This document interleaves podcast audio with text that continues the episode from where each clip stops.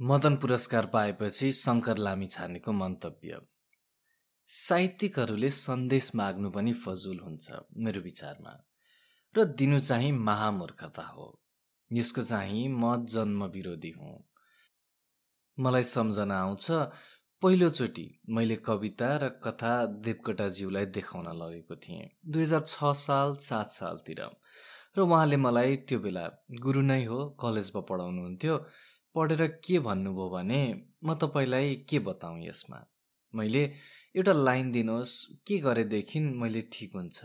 भन्दाखेरि त्यो जवाफ उहाँको सायद त्यही नै एउटा नेपाली साहित्यको निम्ति सन्देश हुन सक्ला। त्यसमा उहाँले भन्नुभएको छ शङ्करजी मैले जे गरेँ त्यही बाटो तपाईँ हिँड्ने हो भने नआउनुहोस्। आफ्नो बाटो आफै पहिले आउनुहोस्। Repetition of work on the same line has no meaning त्यसकारण अब यसलाई परिभाषा गर्ने हो भने मेरो शब्दमा मैले जे जति गरेँ त्यही नै गर्नु त कुनै उपलब्धि होइन। त्यो उपलब्धि त मैले लिइसकेँ। त्यसकारण सबले आफ्नै सङ्घर्ष गरेर आफ्नै सन्देश आफैले पहिल्याउनु बेस हुन्छ कि? त्यसबारे एउटै जवाफ छ मेरो। मर्ने मान्छे भनेर मान्छेले बाँच्न त छोड्दैन। चाहे त्यो सय वर्ष बाँचोस् चाहे त्यो पाँच वर्ष बाँचोस्। खान पनि छोडिँदैन र कुरा भाषा योभन्दा राम्रो भाषा पनि मर्यो योभन्दा नराम्रो भाषा पनि टिकिराखेको छ। र नेपाली त मलाई मनपर्छ कसो कसो। हुन त म आफै पनि बडा अङ्ग्रेजी उर्दू संस्कृत र कहिले कहिले के के नेवारी पनि प्रयोग गरिदिन्छु। अँ। तर हाम्रो भाषामा मैले एउटा के देखेको छु भने सम्भावना प्रशस्त छन् र बडा राम्री तरुणी जस्तै छ के? यसलाई गर्भदानको भए चाहिँ गर्नुहुन्न र यो ताना शर्माहरूको जुन छ नि पुरानोपट्टि फर्किने त्यो पनि गर्नुहुन्न। अलि विस्तीर्ण हुनुपर्छ। नबुझ्ने। अब जबरजस्ती नोभलमा या कुनै चरित्रका निम्ति प्रयोग गरेँ मैले भने त्यहाँनिर भाषा अलिकति क्यारेक्टरलाई सुहाउने प्रयोग गर्नु अर्कै कुरा हो। कसै छ क्यारेक्टर भनेदेखि त्यसले फोहोर शब्द बोलेको पनि फिट हुन जान्छ। अँ अलि पढे लेखेको मान्छेको भाषा अर्कै त्यहाँ अलि आर्टिफिसियल रूपमा आउन सक्छ। तर नेचुरल जो लेखिन्छ त्यसमा मनै बोलिराख्या हुन्छु कि क्या हो?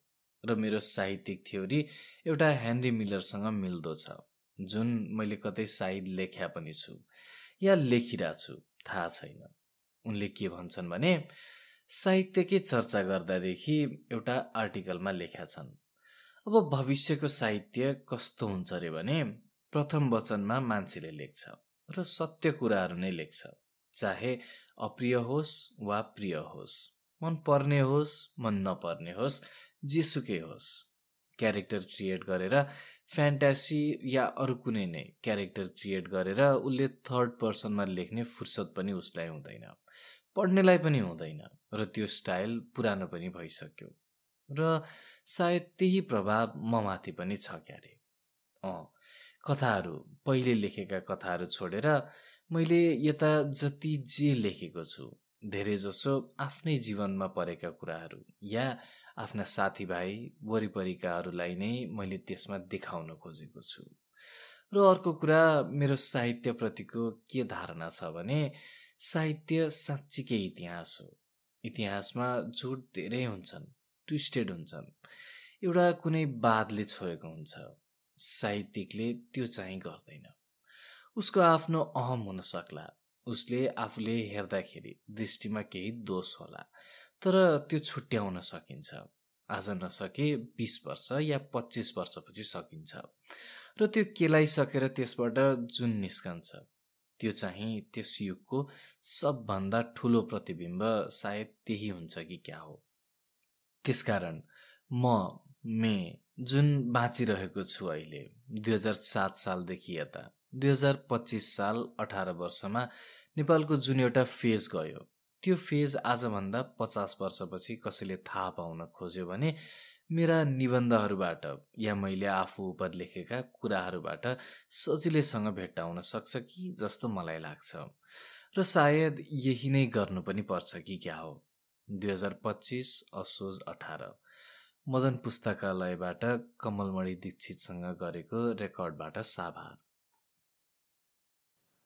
अभूमिका। आज आएर जीवनको लेखाजोखा गर्न मन लागिरहेको छ। जति जति बाँचिँदै जाइन्छ उति उति यो जटिल हुँदै जाँदो रहेछ। नलेखिएको स्लेट पाटी बोकेर मानौ हामी जन्मिन्छौँ र अक्षर कोर्ने मेट्ने फेरि फेरि कोर्ने निरन्तर प्रयासमा त्यो स्लेटको स्वच्छता दिन पर दिन अस्पष्ट हुँदै जान्छ। र अक्षर लेख्न सक्ने र अरूले पढ्न सक्ने अभ्यास आफ्नो हुँदा नहुँदा। स्लेट त यति धमिलिँदो रहेछ त्यसमा के लेखियो? त्यही नै हामी स्वयं बुझ्न नसक्ने भइसक्ने भनिसक्दा रहेछौँ। सबभन्दा प्रथम प्रश्न छ जीवनको लेखाजोखा गर्ने नै किन? जन्मिनु र मर्नु नै यदि यसको मापदण्ड हो भने के? कति इन्ची वा सेन्टिमिटरमा? के कति उपलब्धि भयो? त्यसको निरूपण गरेर फाइदा नै के छ र? आत्मसन्तुष्टि नै यसको परिपूर्ति हो भने त्यो प्राप्त भएपछि अन्य थप क्षण व्यर्थमा बाँचिएको रहेन? अप्राप्ति र त्यसको प्राप्तिको प्रयास नै यदि जीवनको मुख्य ध्येय हो भने जीवन के त? एक सनातन र चिरन्तन यातना मात्र हो? र अप्राप्ति के को? र प्राप्ति के को? धनको धर्मको इज्जतको यी तिनवटै वस्तुको सूक्ष्म विश्लेषण गरियो भने अन्त्यमा केही अर्थ प्राप्त हुँदैन। सायद जीवन साधारणपनको पर्यायवाची हो। धन प्राप्ति गर्ने ऐतिहासिक अनेक विभूतिहरू आज रहेनन्। यिनका सन्तान साधारण व्यक्तिमै परिणत भएका छन्। धर्मकै कुरा गर्ने हो भने राम कृष्ण बुद्ध क्राइस्ट मोहम्मद आदि इत्यादिका सन्तान रहेनन्। धर्म उनले कल्पना गरेको रूपबाट निकै पृथक भएर आज साधारणीकरण अप्नाइसकेको छ। इज्जत? इज्जत पनि त त्यही प्रक्रियामा परेर साधारणपनमा परिणत भइसकेको छ। लाग्छ यो कुनै लेख होइन कुनै कथा होइन कुनै उपन्यास होइन न कुनै आत्मकथा नै हो। सबै अभिव्यक्तिका शैली हुन्। भन्न चाहेका कुराहरूको भनाइको छनोट। यसो हेरेमा भन्नु बाँकी नै के छ र? कस कसले कति राम्ररी भनेर गएनन् र? र त्यो भनाइ टिक्यो के? सबै समयको गर्भमा साधारणपनमा परिणत भए। मैले यहाँ भन्न चाहेको वा भन्न नचाहेको कुरा पनि कालान्तरमा साधारणमय नै भई पानमा बदलिनेछ। त्यसकारण म यसलाई अभनाईको अभूमिका भनौँ। शङ्कर लामिछाने पाटन दुई हजार बत्तिस मङ्सिर सात गते। भूमिका यस सङ्कलनमा परेका रचनाहरूको सिर्जनाकाल मेरो जीवनको साह्रै नै अव्यवस्थित काल थियो। व्यवसायको असामायिक र अचिन्तनीय परिवर्तन रूप लिन खोजिरहेका जीवनका अर्जित दर्शनको आकस्मिक विस्फोट तथा उमेरको प्रौढता यी सबले एकैपटक म प्रहार गरे। ढाड बाँच्न एउटा मात्रै परिस्थिति पनि पर्याप्त हुन्छ व्यक्तिलाई। म त झन् तिन बल्ट्याङ खान पुगेँ। चित्त परेर भुइँमा। मैले उठ्न खोजेको प्रयासमा लर्खरिँदै लेखिएका यी रचनाले मलाई अर्कै गति दिए। शैलीमा अभिव्यक्तिमा तथा आत्मविश्वासमा। एक प्रकारले नयाँ उखान भन्ने हो भने यी मेरा कालरात्रिका उज्जवल तारिका हुन्। यिनै ताक मैले अध्ययन पनि गरेँ विभिन्न विषयका। वेद दर्शन इतिहास साहित्य कामकला जे जे हात पर्यो जे जे सहजसँग उपलब्ध भयो। केही बुझेँ धेरै बुझिन होला। तर तिनले सामूहिक रूपमा एक कुराको बोध गराए मलाई। त्यो के भने नेपाली साहित्यका लागि प्रशस्त सम्भावना अझै उपलब्ध छन्। प्रशस्त विषय छन् जो छोइएका छैनन् र पर्खिरहेछन् कलमको कोराइलाई र भाषा हाम्रो यति सुन्दर र मलिलो र मिठो छ यसबाट के उपलब्धि गर्न सकिन्न र भाषाको कुरा उठ्यो? तर म भाषाविद होइन। मैले आफै पनि अङ्ग्रेजी उर्दू संस्कृतलाई प्रशस्त प्रयोग गरिदिएको छु। किताबको नाम नै एब्स्ट्र्याक्ट छ। यसको उल्था अनेक किसिमबाट गर्न सकिन्छ। तर पनि मूल शब्दको जुन मात्रिक झङ्कार छ त्यसको आत्माका लागि मैले शब्दको हत्या गरिनँ। अमूर्तको रूप अमूर्त नै रहोस्। मेरा एक दुई शुभचिन्तक छन्। उनको गुनासो हुन्छ प्रायश मेरा रचनामा नेपाली माटोको गन्ध आउँदैन भन्ने। कुरा एक प्रकारले ठिक पनि हो। हाम्रो शिक्षाको माध्यम नै अहिलेसम्म व्यवस्थित भइसकेको छैन। हामीलाई आफ्नो देशको इतिहास संस्कृति ज्ञान र शिक्षा त विदेशी भाषाको माध्यमद्वारा मात्र उपलब्ध छ भनौँ हाम्रो अनुहार हेर्न बेल्जियममा बनेको ऐना हेर्नुपर्छ। त यस परिस्थितिमा कुनै एक प्रबुद्ध लेखक कसरी विश्व साहित्यबाट अप्रभावित रहन सक्छ?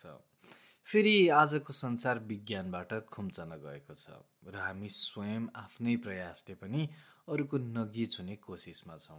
नेपाल राणाकालीन अवस्था चाहिँ विश्वबाट एक्लिएर बस्न सक्दैन न विश्वको अभिव्यक्तिबाट अलग्गिन यस सन्दर्भमा मेरा कृतिहरूले यदि राष्ट्रिय सिमाना नागेका छन् भने यसमा अफसोस मनाउने कुनै कुरा छैन। हुनसक्ला कुनै कुनै लेखमा म विदेशी झल्क्यौँला तर मेरा सभ्य समालोचकले मलाई त्यस्तो प्रवासी ठाने हुन्छ जो विदेशमा पनि नेपाली संस्कृतिको झन्डा बोकेर हिँडेको छ। लुगा उसले सुट नै लगाएको किन नहोस्? म कुन कालमा जन्मेँ कुन कालमा हुर्केँ र कुन कालमा प्रयोग गर्दैछु त्यो बिर्सनु हुन्न सच्चा साहित्यिकले। मलाई लाग्छ म सामयिक छैन। सामयिक हुनु असाहित्यिकपन अप्नाउनु हो। आजको नेपालमा मान्छे सामयिक हुन सक्दैन। सय वर्षको प्रगति दस वर्षमा परिपूर्ण गर्ने सङ्कल्पमा हामी छौँ। नेपालको यही जागरण अवस्थामा यस गाउँ फर्क आन्दोलनको सन्दर्भमा। मलाई भन्न मन लाग्छ हामीले विगत गत र आगतको एउटा छिटो प्रक्रिया सहने दुस्साहस गरेका छौँ। यस आन्दोलनको भविष्यमै हाम्रो भविष्य निर्भर छ। यसभन्दा बढी केही भन्नु छैन। भूमिका सदा भूमिका नै रहन्छ। वास्तविकता सदा समयको हातमा। समयलाई रिस उमार्ने दुस्साहस मेरो छैन। त्यसकारण म यो पुस्तक समयलाई नै समर्पित गर्छु। मङ्सिर एक दुई हजार चौबिस साल। शङ्कर लामिछाने। देउताको काम। नानी तिम्रो बा के गर्छ? देउताको काम गर्छ? पाँच वर्षकी मेरी छोरीसँग उसकी मास्टरनीले गरेको प्रश्नको सहज उत्तर उदिन्छे जसलाई मेरा व्यक्तिगत जीवनको अलिकति पनि ज्ञान छैन र जो मेरा साहित्यद्वारा मात्र मलाई चिन्छन्। उनको मनमा झ्वाट्ट एउटा पुजारी अथवा एउटा पुरेतको रूप उम्रिन आउँछ होला। छोरीले असलमा मेरो पसलमा अनेक भगवान्का अनेक मूर्ति देखेकी छ। उसलाई के थाहा? भगवान्को काम गर्नु र भगवान्को मूर्ति बेच्नुमा कति फरक छ? बालककाल पनि अनौठो हुन्छ। त्यस बेलाको भावना बगिरहने पानी जत्तिकै निर्मल हुन्छ। उमेर तथा अनुभवहरूले यो हाम्रो बहावलाई छेकिदिन्छन्। मलाई सम्झना आइरहेछ। मेरी छोरीकै उमेरमा मैले आमाको पैसा कन्तुरबाट झिकेर कीर्तनको आरतीको थालीमा ओहिरिदिएको थिएँ। यो पनि कुरा हो सबैजना सधैँ थालीमा पैसा राख्छन्। आरती उप हत्केला सेकाउँछन् तथा प्यार साथ आँखा उप दल्छन्। मलाई भने कहिले पैसा राख्ने अनुमति वा आदेश दिइएन न मौका नै पर्न सक्यो। म मात्रै मान्छे होइन आमाको बाकसबाट भरको पैसा झिकेर म ओहिरिदिन्छु थालमा। त्यसबेला जो कीर्तनमध्ये एक्कासी निशब्दताको एक विस्फोट भयो। त्यो त्यत्तिकै चर्को थियो जतिको मैले घरमा चुटाइ खाँदा निकालेको स्वर थियो। र सायद अझ चर्को अर्धनाथ मेरी आमाको मनमा गुन्जिरहेको थियो होला। कैयन समयसम्म। कमसेकम मैले ओहिरिएको नोट र पैसाको क्षतिपूर्ति नभएसम्म।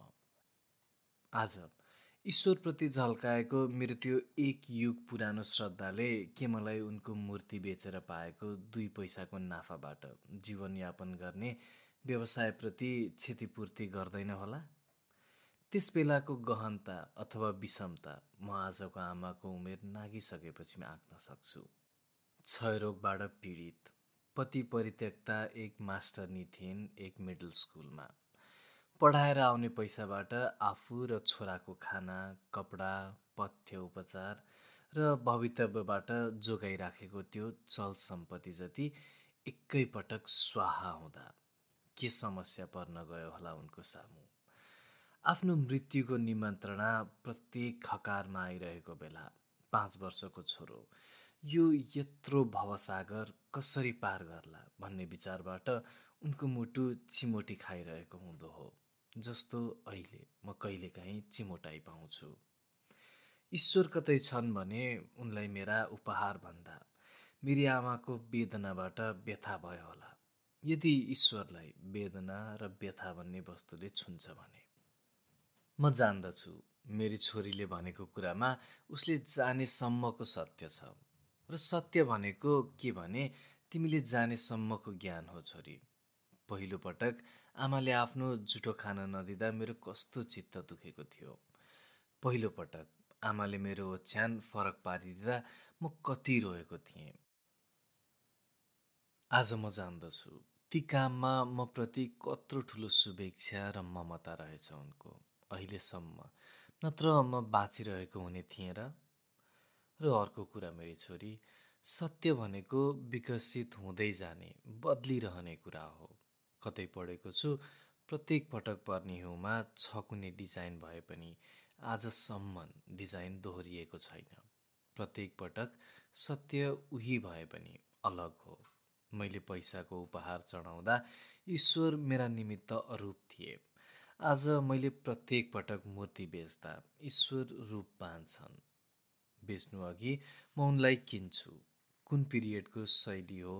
त्यो बुझ्न प्रयास गर्छु सौन्दर्यको नापचोक गर्छु र गर्छु वर्णन र तौलिन्छु उनलाई भएको मुनाफामा। मेरा निमित्त बुद्ध सिर्फ बुद्ध रहेनन्। त्यो बुद्ध जसले ईश्वर छैन भन्ने धर्म निकाले र जो स्वयं ईश्वरमा परिणत भए जसले पञ्चशील बनाए र जो शिलामा बदलिए। बुद्धलाई अढाई इन्ची बुद्ध र नौ इन्ची बुद्ध र सोह्र इन्ची बुद्ध र भूमि स्पर्श मुद्रा बुद्ध। र ब्रोन्ज बुद्ध र मुकुटधारी बुद्धको रूपमा मात्र चिन्छु। म बुद्धलाई किनेको मोल चौध र बेच्ने मोल बिसमा मात्र चिन्छु र मैले भनेका यी कुरामा असत्यता पटक्क छैन। म जान्दिनँ आजभन्दा बिस पच्चिस वर्षपछि जब म समाप्त भइसकेको हुनेछु र जब आजको मेरो उमेरमा तिमी पुग्नेछौ तिमीले पहिले आएको सत्य कुन किसिमको हुनेछ? तिम्रा बच्चाले कुनै एउटा कुरा गरिदिँदा मैले मेरा जीवनका घटना जल्यास सम्झे जस्तै तिमीले आफ्ना जीवनका घटना सम्झने छेउ छैनौ। मलाई मेरी आमाको सम्झना आए जस्तै तिमीलाई यता कता तिम्रा पिताको सम्झना आउने छ छैन। तर यति कुरा चाहिँ पक्का हो। तिमीमा मेरो एक अंश मेरो अन्त्यपछि पनि बाँचिरहनेछ। त्यसरी नै जसरी ममा मेरा पूर्वजहरू निदाइरहेका छन्। र कहिलेकाहीँ म उनलाई झकझकाई बिउजाइदिन्छु र कहिलेकाहीँ उनीहरू झकझकाई मलाई बिउजाइदिन्छन्। मलाई सम्झना आइरहेछ आमाको डायरी मेरो हातमा परेको घटना। उनको मृत्युको दस बाह्र वर्षपछि। त्यसको प्रत्येक पानामा समाधिस्थ प्रत्येक वाक्य र प्रत्येक शब्द जुर्मुराएर बिउजे। र वर्षौँ अघिका आमाका व्यथा र वेदनाको कोसेली बोकी म भित्र बास लिन आइपुगे र सायद उमारिदिए उत्तिकै तीव्रता जति उनले भोगेकी थिइन्। उनको लेखाइमा नौलो शैली वा टेक्निक वा अभिव्यञ्जना थियो थिएन आज म सम्झन सक्दिनँ। तर आजसम्म सम्झिरहने एउटै गुण थियो त्यसमा अनुभूतिको तीव्रता। उनले त्यो अरूका निमित्त लेखेकी होइनन्।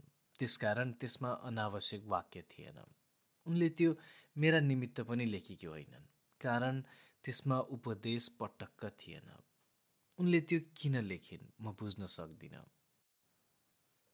हुनसक्छ त्यो आफू उप परेको अन्याय विरुद्ध अरूप एवं निराकार भविष्यप्रति गरेको एक उजुरी थियो। त्यसो हो भने त्यो एक महान र सफल साहित्य रचना थियो। साहित्यको नत्र अर्थ के? मैले त्यो डायरी जलाइदिएँ कारण मभन्दा राम्रो पाठक त्यसको अरू थिएन र अरूको हातमा परेर त्यसको मर्यादा अपहेलित हुने मलाई डर भयो। कहिलेकाहीँ सोध्छु डायरी नजलाएको भए पनि हुने थियो। यो कुरा त्यस्तै हो मानौ कहिलेकाहीँ मनमा झट्टा आउँछ। म काशीबाट काठमाडौँ नआएको भए भएको भए भन्ने कुरामा धेरै सम्भावना छन्। मैले लेख्ने नगरेको भए अनुभूति निश्चय पनि मर्ने थिएन अभिव्यक्ति तिखारिने थिएन र आफूले गरेको र अरूले आफूप्रति गरेका कैयन कार्यको म नापजोक गर्ने थिइनँ होला। जीवन एउटा थोक व्यापार हुने थियो र जीवनमा ससाना र मसिना घटनाहरू अनायस मूल्यवान बनी आँखाको सामु देखा पर्ने थिएनन्।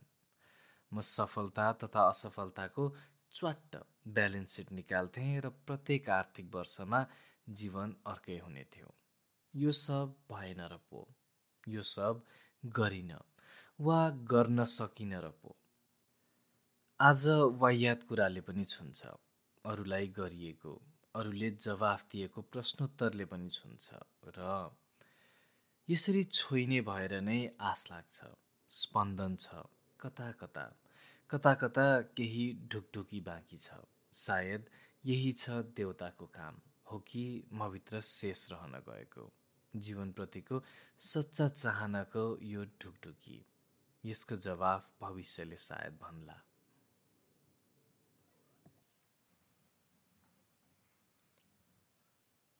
गोरेटोको खोजीमा। तिम्रो पर्खालमै तिम्रो बाटो छ। यो कसको महान बाढी निश्चयको? अहिले ट्याक्क सम्झिन सकिनँ। बाटो नभएको ठाउँमै गोरेटो छ। यो कसको महान बाढी थाहा छैन। लेख्न असमर्थ भएकै बेला लेख्ने प्रयास गर। यो कसको महान बाढी थाहा छैन। तर अहिलेको क्षणमा म यो तिनै आयाममा सङ्कुचित भएको स्वयंलाई अनुभव गर्दैछु। बाटो छैन गोरेटो छैन लेख्ने सामर्थ्य छैन। मलाई सम्झना आइरहेछ कसरी म प्रेम पत्रहरू पन्ध्र बिस पेजको लेख्थेँ। न हात थाक्थ्यो न मन। र त्यति लेखिसक्दा पनि लाग्थ्यो अझ भन्ने कुरा व्यक्त भएको छैन।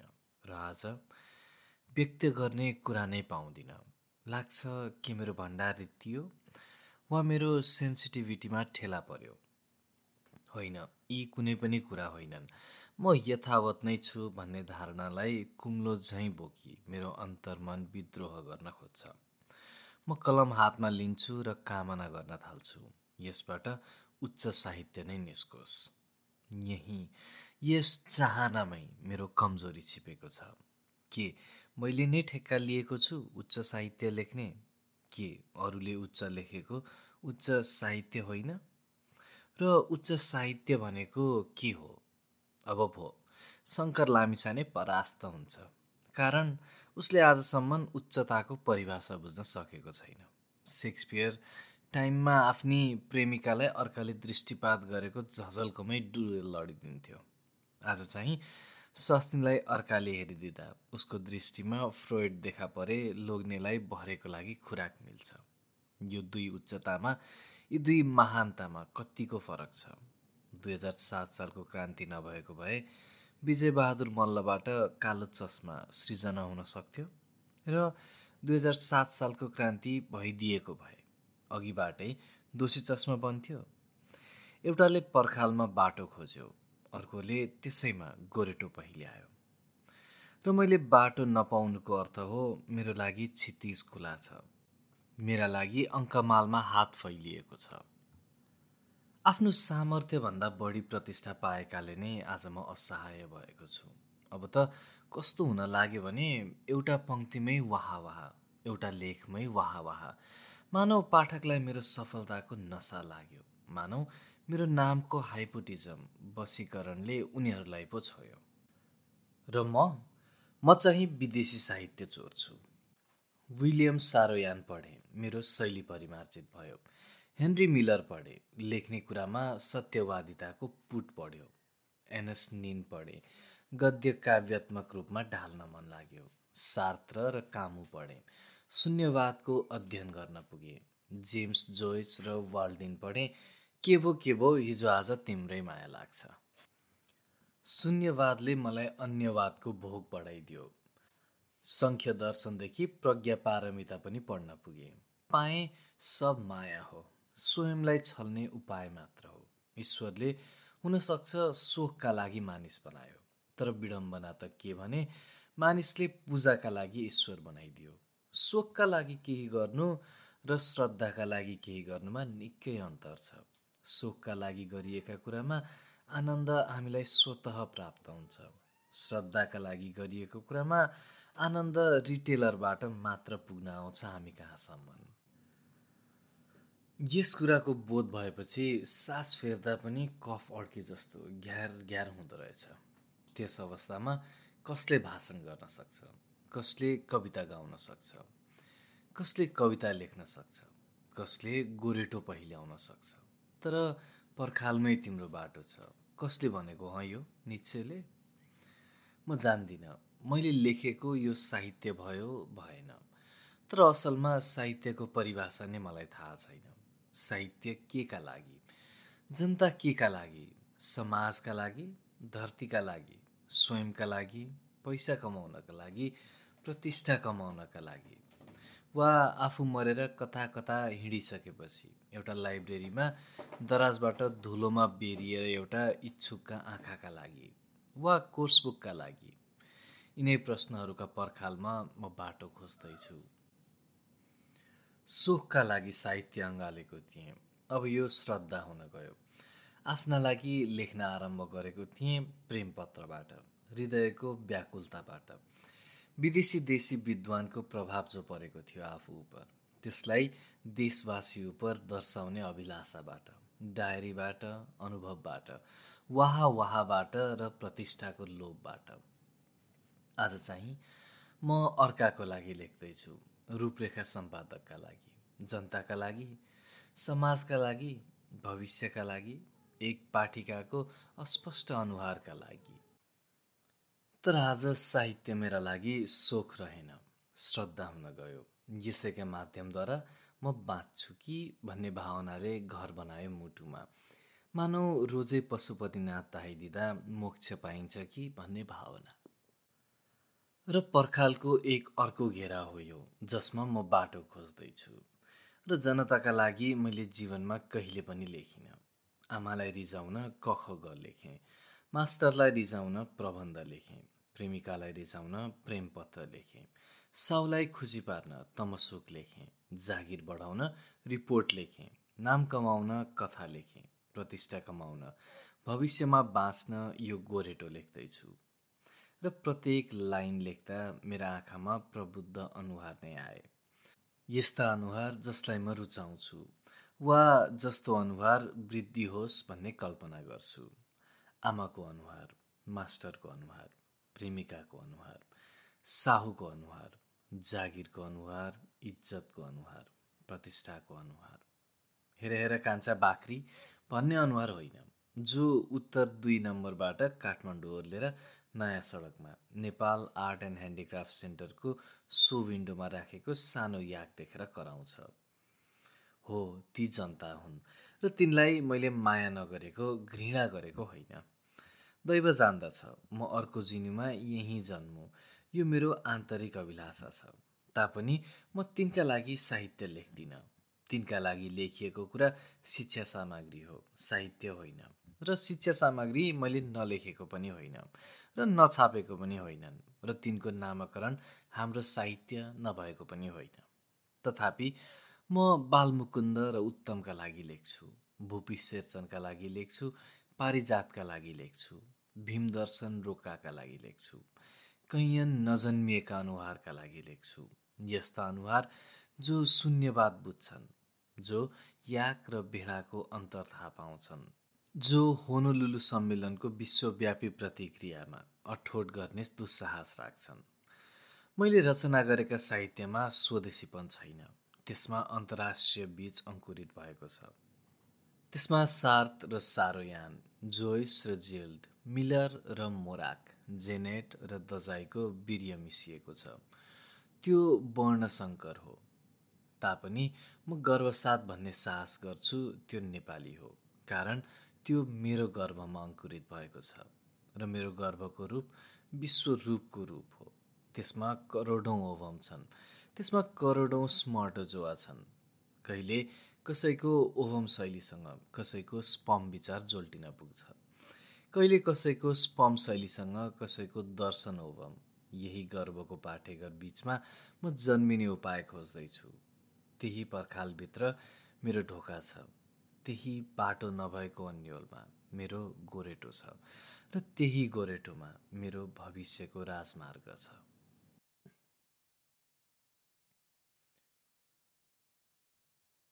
तारापुञ्ज अन्धाको ब्रेद यो जसको अहिले नामाकरण पनि भएको छैन र जो सायद कथा बन्छ कि अथवा कविता बन्छ अथवा निबन्ध अथवा प्रबन्ध जेसुकै बनोस्।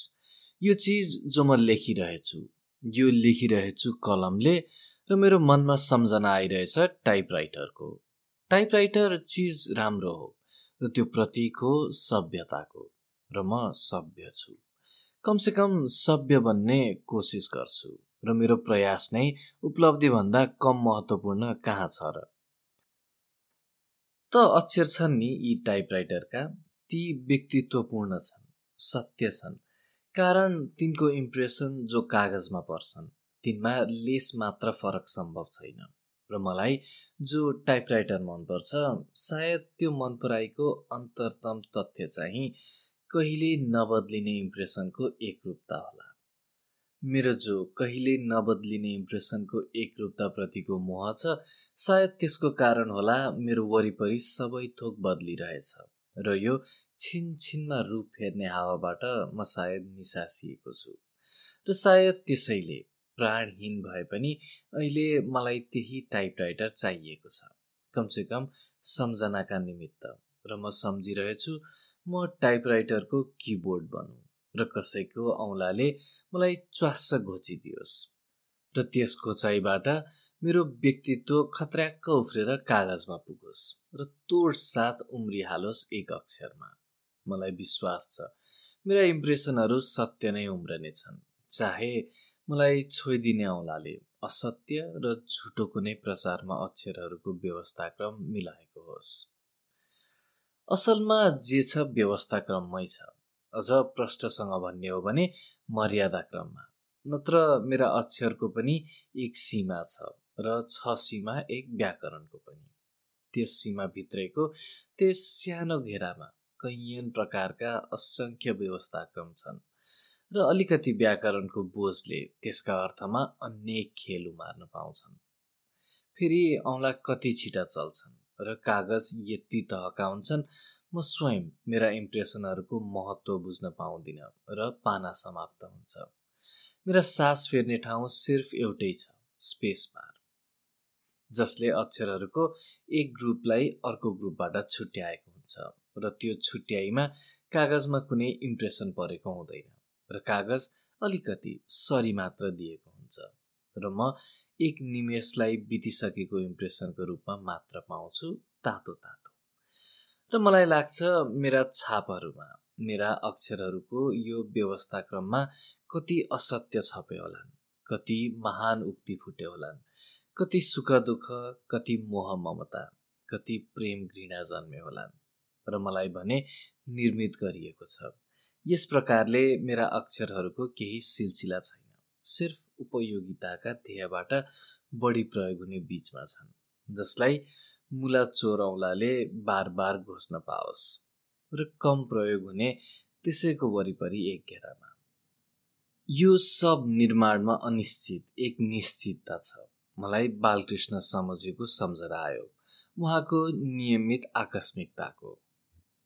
को मूर्खले भन्यो मलाई टाइपराइटर इम्प्रेसनको एकरूपताका निम्ति मनपर्छ भनी। मलाई टाइपराइटर त यही अनिश्चितताकै निमित्त मनपर्छ। एउटा अन्यल गज्याङ गुजुङ एउटा टर्र टर्र ट्वाक्क ट्वाक्क टिन्न टिन्न क्वार्र। यही त जीवन हो। यही अन्यल त साहित्यमा उम्रिरहेछ यही अन्यल त समाजमा उत्रिरहेछ। यही अन्यल इतिहासमा धर्ममा राष्ट्रहरूमा विश्वहरूमा प्रष्टसँग देखा परिरहेछ। यही अन्यल आकाशका ताराहरूमा कुन चाहिँले हो कहाँ कुन्नी लेखेको छ। ताराहरू अन्धाका निमित्त निर्मित ब्रेलीका अक्षर हुन् रे। र मेरो भनाइ चाहिँ टाइपराइटर दिव्य दृष्टिवाला नयन स्वामीका ब्रेली।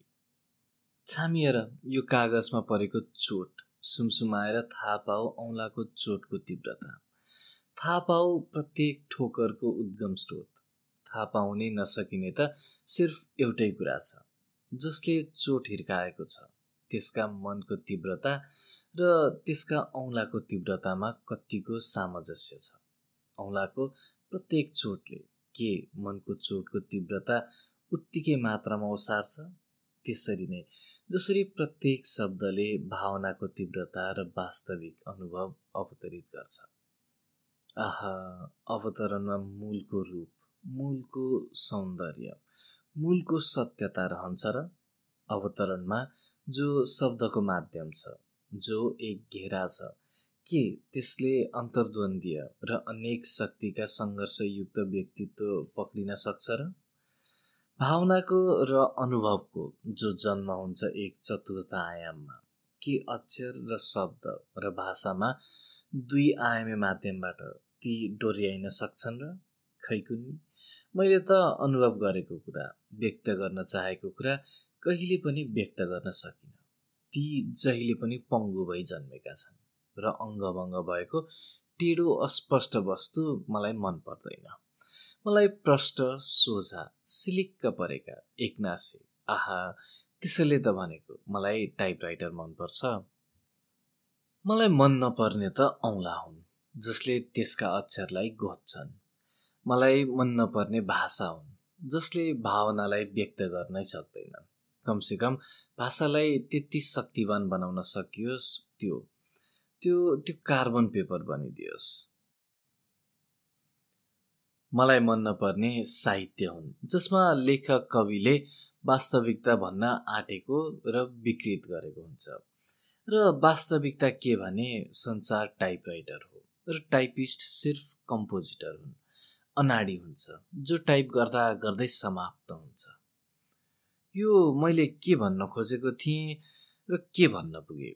असलमा म भन्न चाहिरहेको थिएँ वास्तविकता के भने संसार टाइपराइटर जस्तै त्यान्द्रै त्यान्द्राले कि आन्द्रै आन्द्राले भरिएको पेट हो र हामी त्यसलाई भने खोज्दा खोज्दै समाप्त हुन्छौँ। टाइपराइटरप्रतिको यो मेरो मोह छ नि त्यसको सच्चा कारण के भने त्यसमा आन्द्राको रिक्तता छ र छ भोजनको मिठास। र म अनेक प्रयास गर्छु अनेक चोट दिन्छु र भाषा फुटाउन खोज्छु साहित्य निर्माण गर्न खोज्छु। सिर्फ आन्द्रा रसाउन सिर्फ अलि अरू बढी बाँच्न खोज्न सिर्फ अझ आफूलाई अल्मलाउन खोज्न। किनभने आजसम्म सब अलमल नै त गरिरहेँ केही पनि नबुझ्ने अबुझ छु। तर अनुहार यस्तो लाउँछु मानौ म सब जान्दछु। नबुझेको बेला बुझेको अनुहार बुझेको बेला नबुझेको अनुहार। अक्कल गुम भएको बेला एकदम गम्भीर र गम्भीरता चाहिएको बेला मुस्कानको चिप्लिने काई। जस्तै म चाहिरहेथेँ आन्द्रा र भोगको सम्बन्धमा लेख लेख्न र लेख्न पुगेँ टाइपराइटरमाथि असलमा टाइपराइटर मलाई पटक्कै मन पर्दैन। म त्यसलाई हृदयदेखि नै घृणा गर्छु। मलाई टाइपराइटर मनपर्छ भन्ने मान्छे लेख्ने मान्छे सुन्ने मान्छे र बुझ्ने मान्छे सबै एक नम्बरका मूर्ख हुन्। असलमा मलाई अक्षरै मन पर्दैन साहित्य नै मन पर्दैन सायद साहित्य मन पर्दैन भन्ने कुरा माथि कतै भनिसकेँ। भनिसकेर के त? म यसलाई फेरि दोहोऱ्याउन चाहन्छु। साहित्यले के कहिले निर्माण गर्छ? साहित्यले के कहिले बच्चा पाउँछ? त्यसरी नै जसरी आन्द्रा भरिएको बेला मानिसको पौरुष सक बगाउन थाल्छ र सन्तान उत्पत्तिको शक्ति आउँछ। साहित्य कविता सत्यम शिवम सुन्दरम यी के हुन्? सब अक्षरका खेल मात्र हुन्। अक्षरको एक विशेष मर्यादा क्रम आजको भोलि नै यिनलाई बदलिन सकिन्छ। यिनलाई म अहिले नै बदलिन सक्छु। यो अर्कै कुरा। मेरो अवशेष रहन गएको सभ्यताले मलाई छेकोस्। सभ्यता? सभ्यता? सभ्यता भन्दा मलाई श्राद्ध तर्पण गरेको सम्झना आउँछ। सभ्य आचमन अपसभ्य आचमन बस यताको जनै उता। म सब कुरा बदलिन सक्छु। मैले बदलिन नसक्ने सायद कसैले पनि बदलिन नसक्ने एउटै कुरा छ आन्द्रा।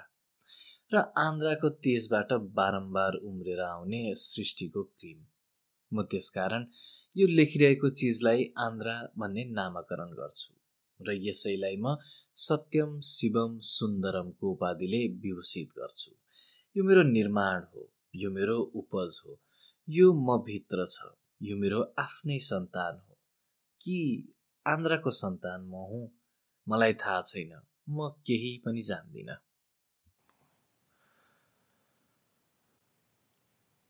एक पत्र सम्पादकलाई। मणि दाजु तपाईँले भन्नुभएको छ समाजको विशेषाङ्कका निमित्त म केही लेखिदिउँ। खास गरी पत्रकारिता र त्यो पनि समाजकै समालोचना गरेर। करिब दुई घन्टादेखि समाजको मसँग भएको सङ्ग्रह पल्टाइरहेँ र सोचिरहेँ केही त लेख्नै पर्यो। तपाईँ एक मित्रको रूपमा मबाट चाहनुहुन्छ आफ्नो कला कौशलको समीक्षा। त यो दुई घन्टा म सोचिरहेँ र केही पनि सोच्न सकिनँ। कमसेकम छाप्ने लायक त केही पनि सोच्न सकिनँ तपाईँ भन्नुहोला छाप्ने लायक छुट्याउने अधिकार त सम्पादकमाथि पो छ। मेरो यहाँनिर छाप्ने लायक भन्ने शब्द प्रयोगको अर्थ चाहिँ हो त्यस्तो विषय जो मानिसले पढ्न मन पराउँछ। अब तपाईँकै पत्रिका लिउँ न। मृत्यु दुर्घटना असाधारण कष्ट पीडा इत्यादि नै त हुन् जसले त्यसमा प्रमुखता पाएको छ। किन अर्काको कष्ट दुर्घटना र मृत्युलाई मानिस पढ्न मन पराउँछ? मन नपर्ने भए तपाईँको पत्रिका कहिले नै बन्द नै भइसक्थ्यो। म आजकल अनौठा पुस्तकहरू पढिरहेछु। Stephen जिविकको the world of yesterday Albert कामुको myth of Sisyphus र चित्तरञ्जन नेपालीको भीमसेन थापा र तात्कालीन नेपाल। यसैबाट तपाईँ बुझ्नुहुनेछ। म अलि अध्ययन गर्न खोजिरहेछु। मानिसको मृत्युपट्टिको भावना। मृत्युको अध्ययन गर्न निमित्त आरम्भ गर्ने बिन्दु हो जीवन। कारण मृत्युको जन्म जीवनको जन्म साथै भएको हुन्छ। त्यो क्षण जब म जन्मेँ त्यही क्षण नै मेरो मृत्युको प्रथम क्षण प्रथम पाइलो थियो। होइन त? त आज जीवनकै कुरा गरौँ र मृत्युलाई चिन्ने प्रयास गरौँ। म अहिले पसलमा बसिरहेछु। पानी परिरहेछ झमझम भर्खरै राजदूतहरू र मन्त्रीहरूको मोटरको ताती फर्क्यो। नरप्रताप थापाको शोकसभा थियो रे रञ्जनामा। सडक पारिपट्टि एउटा माग्ने जस्तो मानिस गणेशस्थानको देवलको चौतारामा बसेर लङ्गौटीमा अल्मलिएको जुम्रा मारिरहेछ।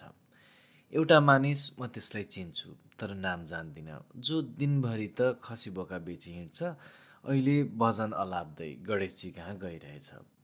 हातमा उसको थाली छ चन्दन अक्षता र फुल अबिरले भरेको। एउटा कुकुर आङ चिलाएको पेटीमा भित्तामा आङ घस्रिरहेछ। एउटी कैली गाई गइन्। कसैले उनको निधारमा पूजा गरेको छ। केटीहरू छाता ओढेर किताब च्यापी गइरहेछन्। एउटा केटो बर्साती ओढी स्कुल जान बस पर्खिरहेछ। एउटा मानिस पिउन बुकमा खातमा खात छिटी च्यापेर दो बाटोमा कता नै जाउँ पहिले भन्ने अलमलमा अल्मलिरहेछ।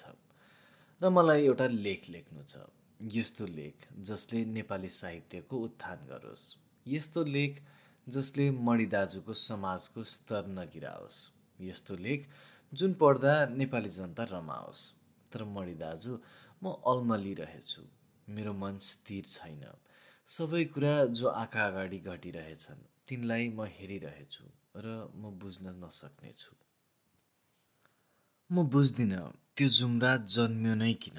जब उसलाई लङ्गौटीको कापमा दुईवटा औँलाका नङले पिसिएर मर्नु नै थियो। त्यो मानिस किन गणेशको पूजा पनि गर्छ र खसी बोकाको ज्यान पनि लिन्छ? त्यो कुकुर लुतो भएर मर्ने नै तर्जुमामा छ भने किन भुकी टोपल्छ मानिस गाईलाई पूजा गर्छ भने उसको बाछीको भाग खोसेर किन दुध खान्छ फेरि?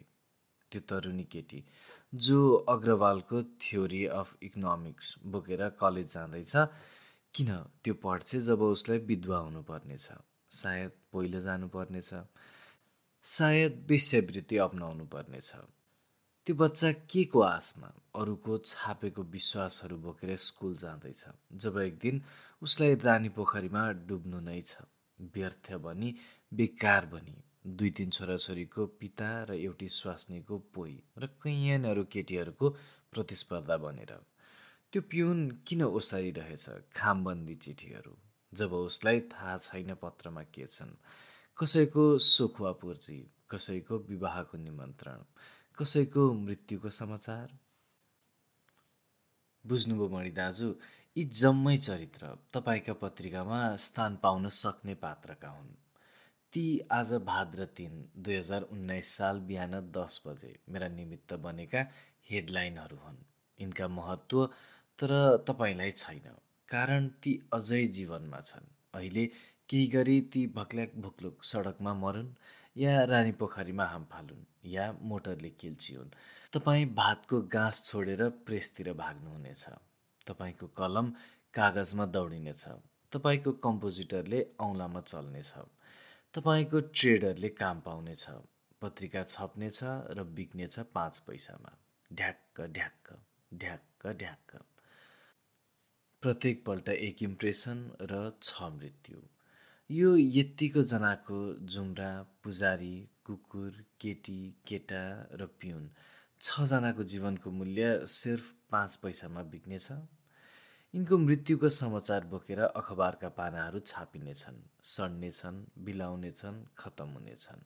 मणि दाजु के कहिले यस्तो हुन सक्दैन? तपाईँ अखबारमा जन्मेको मात्र खबर छाप्नुहोस्। के यस्तो हुन सक्दैन? तपाईँ भीमसेन थापाको आत्महत्याको कारण छाप्न सक्नुहोस्। कि यस्तो हुन सक्दैन? कहिले त साँडे र वर्षाको सम्पादकीय त्यागेर तपाईँ आफ्नो सच्चा कथन भन्न सक्नुहोस्। कि यस्तो हुन सक्दैन? कहिले आफैलाई चिरेर आफ्नो महत्त्व छाप्नुहोस्? तपाईँ आज सोच्नुहुँदो पत्रिका चलाएर तपाईँ देश र जनताको सेवा गर्दै हुनुहुन्छ। तपाईँ भन्ठान्नुहुँदो हो नेपाली इतिहासमा तपाईँको स्थान छ सदा रहिरहनेछ। तपाईँको देन पत्रकारिता जगतले कहिले पनि भुल्न सक्ने छैन होला। मूर्ख दाजु बेकार हो। तपाईँको नाम अखबारले त्यहाँ छापेको छ सधैँ जहाँ समाचारलाई एक कालो धर्काले तपाईँबाट सीमारेखा छुट्याएको हुन्छ। थाहा छ तपाईँलाई? तपाईँको अखबारले रोजै कति कसिङ्गर र गुँ झ्यालबाट चोकमा मिल्काउँछ। थाहा छ तपाईँलाई? थाहा छ तपाईँलाई? थाहा छ तपाईँलाई? तपाईँलाई केही थाहा छैन। तपाईँलाई किन साँडेमाथि सम्पादकीय लेखेँ भन्ने पनि थाहा छैन। तपाईँलाई किन भीमसेन थापामाथि सम्पादकीय लेखिनँ भन्ने पनि थाहा छैन। तपाईँलाई किन सम्पादकीय लेख्छु भन्ने पनि थाहा छैन। तपाईँलाई किन सम्पादकीय लेख्दिनँ भन्ने पनि थाहा छैन। अझ मणि दाजु तपाईँ किन सम्पादक हुनुभयो? त्यो पनि थाहा छैन तपाईँलाई। तपाईँ सम्पादक नभए के हुनुहुन्थ्यो त्यो पनि थाहा छैन तपाईँलाई। तपाईँको पत्रिका त उह त्यो माग्नेको लङ्गौटी हो जसका कापमा रोज ट्रेडलका औँलाले जुम्रा मारिरहेछन्। म सायद त्यो लुत्याहा कुकुर हुँ। तपाईँ सायद निधारमा टिका लागेको त्यो गाई हो अथवा तपाईँ कुकुर हो म गाई हुँ। अथवा म जुम्रा तपाईँ नङ्ग्रा अथवा तपाईँ पुजारी म बोका अथवा तपाईँ पिउन म चिठी अथवा तपाईँ केटी म केटा। तपाईँ जे पनि हो म जे पनि हुँ। तपाईँ र म जन्मिनु अघि यसो सोची हेर्नुहोस् त कति आशा र विश्वास र हिम्मत संसारमा जन्मियो? खै त्यो आज खै? तपाईँ र म जन्मिनु अघि कति शहीद कति गद्दार जन्मे? खै ती आज खै? अमर बारेको सत्य हो इतिहासको तथ्य खै? सत्य खै? सत्यको सत्य खै? आज तपाईँ भन्न सक्नुहुन्छ इतिहासमा कहाँनिर कल्पना सुरु भएको हो? कहाँ वास्तविकता हराएको हो भन्न सक्नुहुन्छ? तपाईँको अखबारमा छापेका आत्महत्याका खबरको वास्तविकता के थियो? किन रोमेचा या कृष्णचा? या क ख चाले आफूलाई मार्नु अघि छोराछोरीलाई र स्वास्नीलाई मार्यो? भन्न सक्नुहुन्छ के त्यस्तो कारण थियो जसले ती सब मरे? मणि दाजु बेकार छ। हामी सदा नै आफूलाई छोप्न खोज्छौँ। हामी अर्काको मृत्युको समाचारबाट आफ्नो मृत्युको समाचार छोप्न खोज्छौँ। हामी अर्काको विश्वास बढेर आफ्नो विश्वास छोप्न खोज्छौँ। हामी आफ्नो मनको सत्य कुरा श्रद्धाले छोप्न खोज्छौँ। म जो ईश्वरको कल्पना गर्छु त्यसको पूजा गर्छु। म आफ्नो औँलामा लागेको बोकाको रगतको रङलाई अबिरले छोप्न खोज्छु। तपाईँ जो साँडेमाथि सम्पादकीय लेख्नुहुन्छ आफू गाई भएको छोप्न खोज्नुहुन्छ। मणिराज उपाध्यायलाई सम्पादक मणिराज उपाध्यायले छोपिरहेछ। शङ्कर लामिछानेलाई पति पिता व्यापारी शङ्कर लामिछानेले छोपिरहेछ। तपाईँ आत्महत्या गर्दै हुनुहुन्छ म आत्महत्या गर्दैछु। तपाईँ र म नमरिकन के खबर लायक हुँदैनौँ? हाम्रो आत्महत्याको प्रोसेस के यति महत्त्वहीन छ? हामी स्वयं त्यसबारे सोच्न लेख्न पनि चाहन्नौँ। यो सोचाइलाई छाप्नु नै हाम्रो जीवन हो त। मणि दाजु यस मनस्थितिमा म कसरी लेख लेख्न सक्छु? कसरी म साहित्यको सिर्जन गर्न सक्छु? कसरी म नेपाल आमाको सेवा गर्न सक्छु? कसरी म राष्ट्रियताको नारा लगाउन सक्छु? जब मेरो नारा मेरो भविष्य मेरो भाग्य मेरो विश्वास मेरो खोसुवा पुर्जी मेरो प्रमोसन मेरो निमन्त्रण मेरो मृत्यु खामबन्दी छ। जब एउटा पिउनले त्यसलाई ओसारिरहेछ। एउटा यस्तो पिउन जसलाई खामबन्दी चिठीको मजबुन थाहा छैन। भो मणि दाजु विशेषाङ्क निकाल्ने आवश्यकता नै के छ र? तपाईँले विशेषाङ्क निकाल्ने अठोट नै गर्नुभएको छ भने म के भन्न सक्छु र? यति हो। यसपटक म लेख दिन असमर्थ छु। सायद अर्को पटक तपाईँको पत्रिकाको हेडलाइनमा आउनबाट उम्किए भने सायद अर्को वर्ष। कृपया पत्र पढेर तुरुन्तै च्यातिदिनुहोला। तपाईँको भाइ शङ्कर लामी छाने। एब्स्ट्र्याक्ट चिन्तन प्याज। हिजो साँझ बाङदेलजीलाई नयाँ सडकमा भेटेँ। भन्नुहुन्थ्यो शङ्करजी तपाईँको लेख त्यो लेख शङ्कर लामिछाने शङ्कर लामिछानेको दृष्टिमा पढेँ। कस्तो लाग्यो? मजाको छ अलि रियलिस्टिक छ। अब एउटा एब्स्ट्र्याक्ट पनि लेख्नुहोस् न। एब्स्ट्र्याक्ट पेन्ट गर्ने त तपाईँको काम। म कहाँ पेन्टिङतिर जाउँ अब? होइन पेन पिक्चरमा एब्स्ट्र्याक्ट शैली प्रयोग गर्नुहोस् न। म हाँसिरहेँ। हाँस्न जान्नु पनि ठुलो कला हो। मानिसको उमेरमा विकास हुन साथै उसको हाँसोको कलामा अनेक रङ चढ्न थाल्छन्। हाँसेर मैले बाङदेलजीलाई बिदा दिएँ र कुरालाई पन्छाएँ पनि। बेथितजीको हातमा हिमानीको कभर डिजाइन थियो। देख्न साथ बुझिन्थ्यो बाङदेलजीको बुरुस हो। त्यसरी नै जसरी हिमानी नाम सुन्न साथ बेथितको कलमको सम्झना आउँछ। भन्नुहुन्थ्यो तपाईँ जस्तो कलम चल्ने मान्छे एउटा कथा एक दुई तिन दिनमा लेखेर दिनुहोस् न। म विदेश जाँदैछु यसलाई छपाउन। विजया दशमीको साइतमा झिक्ने। म हाँसिरहेँ। हाँस्न जान्नु पनि ठुलो कला। कुन मानिससँग कसरी हाँस्नुपर्छ त्यो जानिएन भने रोएको बराबर दुःख पाइन्छ। हाँसेर मैले व्यथितजीलाई बिदा दिएँ र कुरालाई पन्छाउन खोजे पनि। तर मनबाट न व्यथित गए न भाङदेल न हिमानी न एब्स्ट्र्याक्ट मन पनि कमालको वस्तु हो। त्यसमा कुरा पसेपछि निकाल्न गाह्रो छ। निकाल्न खोज्यो आफ्नो व्यक्तित्व र कुराको स्वयंको व्यक्तित्वमा सङ्घर्ष भइदिन्छ। मनबाट फेरि त्यही कुरा पसेकै रूपमा किमार्थ निस्कदैन। त्यसको काँचुली फेरिसकेको हुन्छ। मैले मन पल्टाउन थालेँ। हेरिहालौँ यसमा खेलिरहने कुरा पनि कति छ। व्यथितजी कृष्णले मुख खोलेर यशोदालाई विश्वरूप देखाएका थिए। तपाईँ आज मेरो विश्वरूप हेर्नुहोस् मेरो मनमा के छ। तर पहिले म तपाईँलाई एउटा कुराको सम्झना दिइहालौँ। म बिसौँ शताब्दीको अङ्ग्रेजी एउटा बुद्धिजीवी हुँ। मध्यवित्त परिवारको विवाहित केटाकेटीको बाबु तरुण स्वस्थ निर्माणको भावनामा दत्तचित्त सोझो नागरिक र म चिन्तित छु। मेरो अनेक समस्या छन्। सबभन्दा ठुलो समस्या हो म दस गजा जमिनमा उभिएको छु। एकतिरको सिमानामा मेरो पुर्खाको विश्वास छ। एकातिरको सिमानामा मेरो सन्तानको विश्वास। म स्पुत्निकको उडानमा खुसी पनि हुन्छु। चन्द्रमाको धुलोमा रुसको हँसिया हतौडा अङ्कित चिन्ह उतारेको सुन्दा मलाई यस्तो गौरव हुन्छ मानौ हँसिया हतौडा मेरै घरबाट क्रुसेवले मागेर लगेका थिए। र अर्कोतिर चन्द्रमामा ग्रहण लागेको बेला पेटमा कुनै गर्भिटीले छोइदिन्छ कि भन्ने म पिर पनि मान्छु। च्याम्पेडोलाई दान पनि दिन्छु। मानौ महाराज मनु मेरो लामिछाने परिवारकै बाजे हुन्। म समाचारका निमित्त अखबारहरू गोर्खापत्रदेखि लिएर टाइम्स र न्युज विकलीदेखि लिएर फिल्मफेयर र रोमान्स पनि पढ्छु।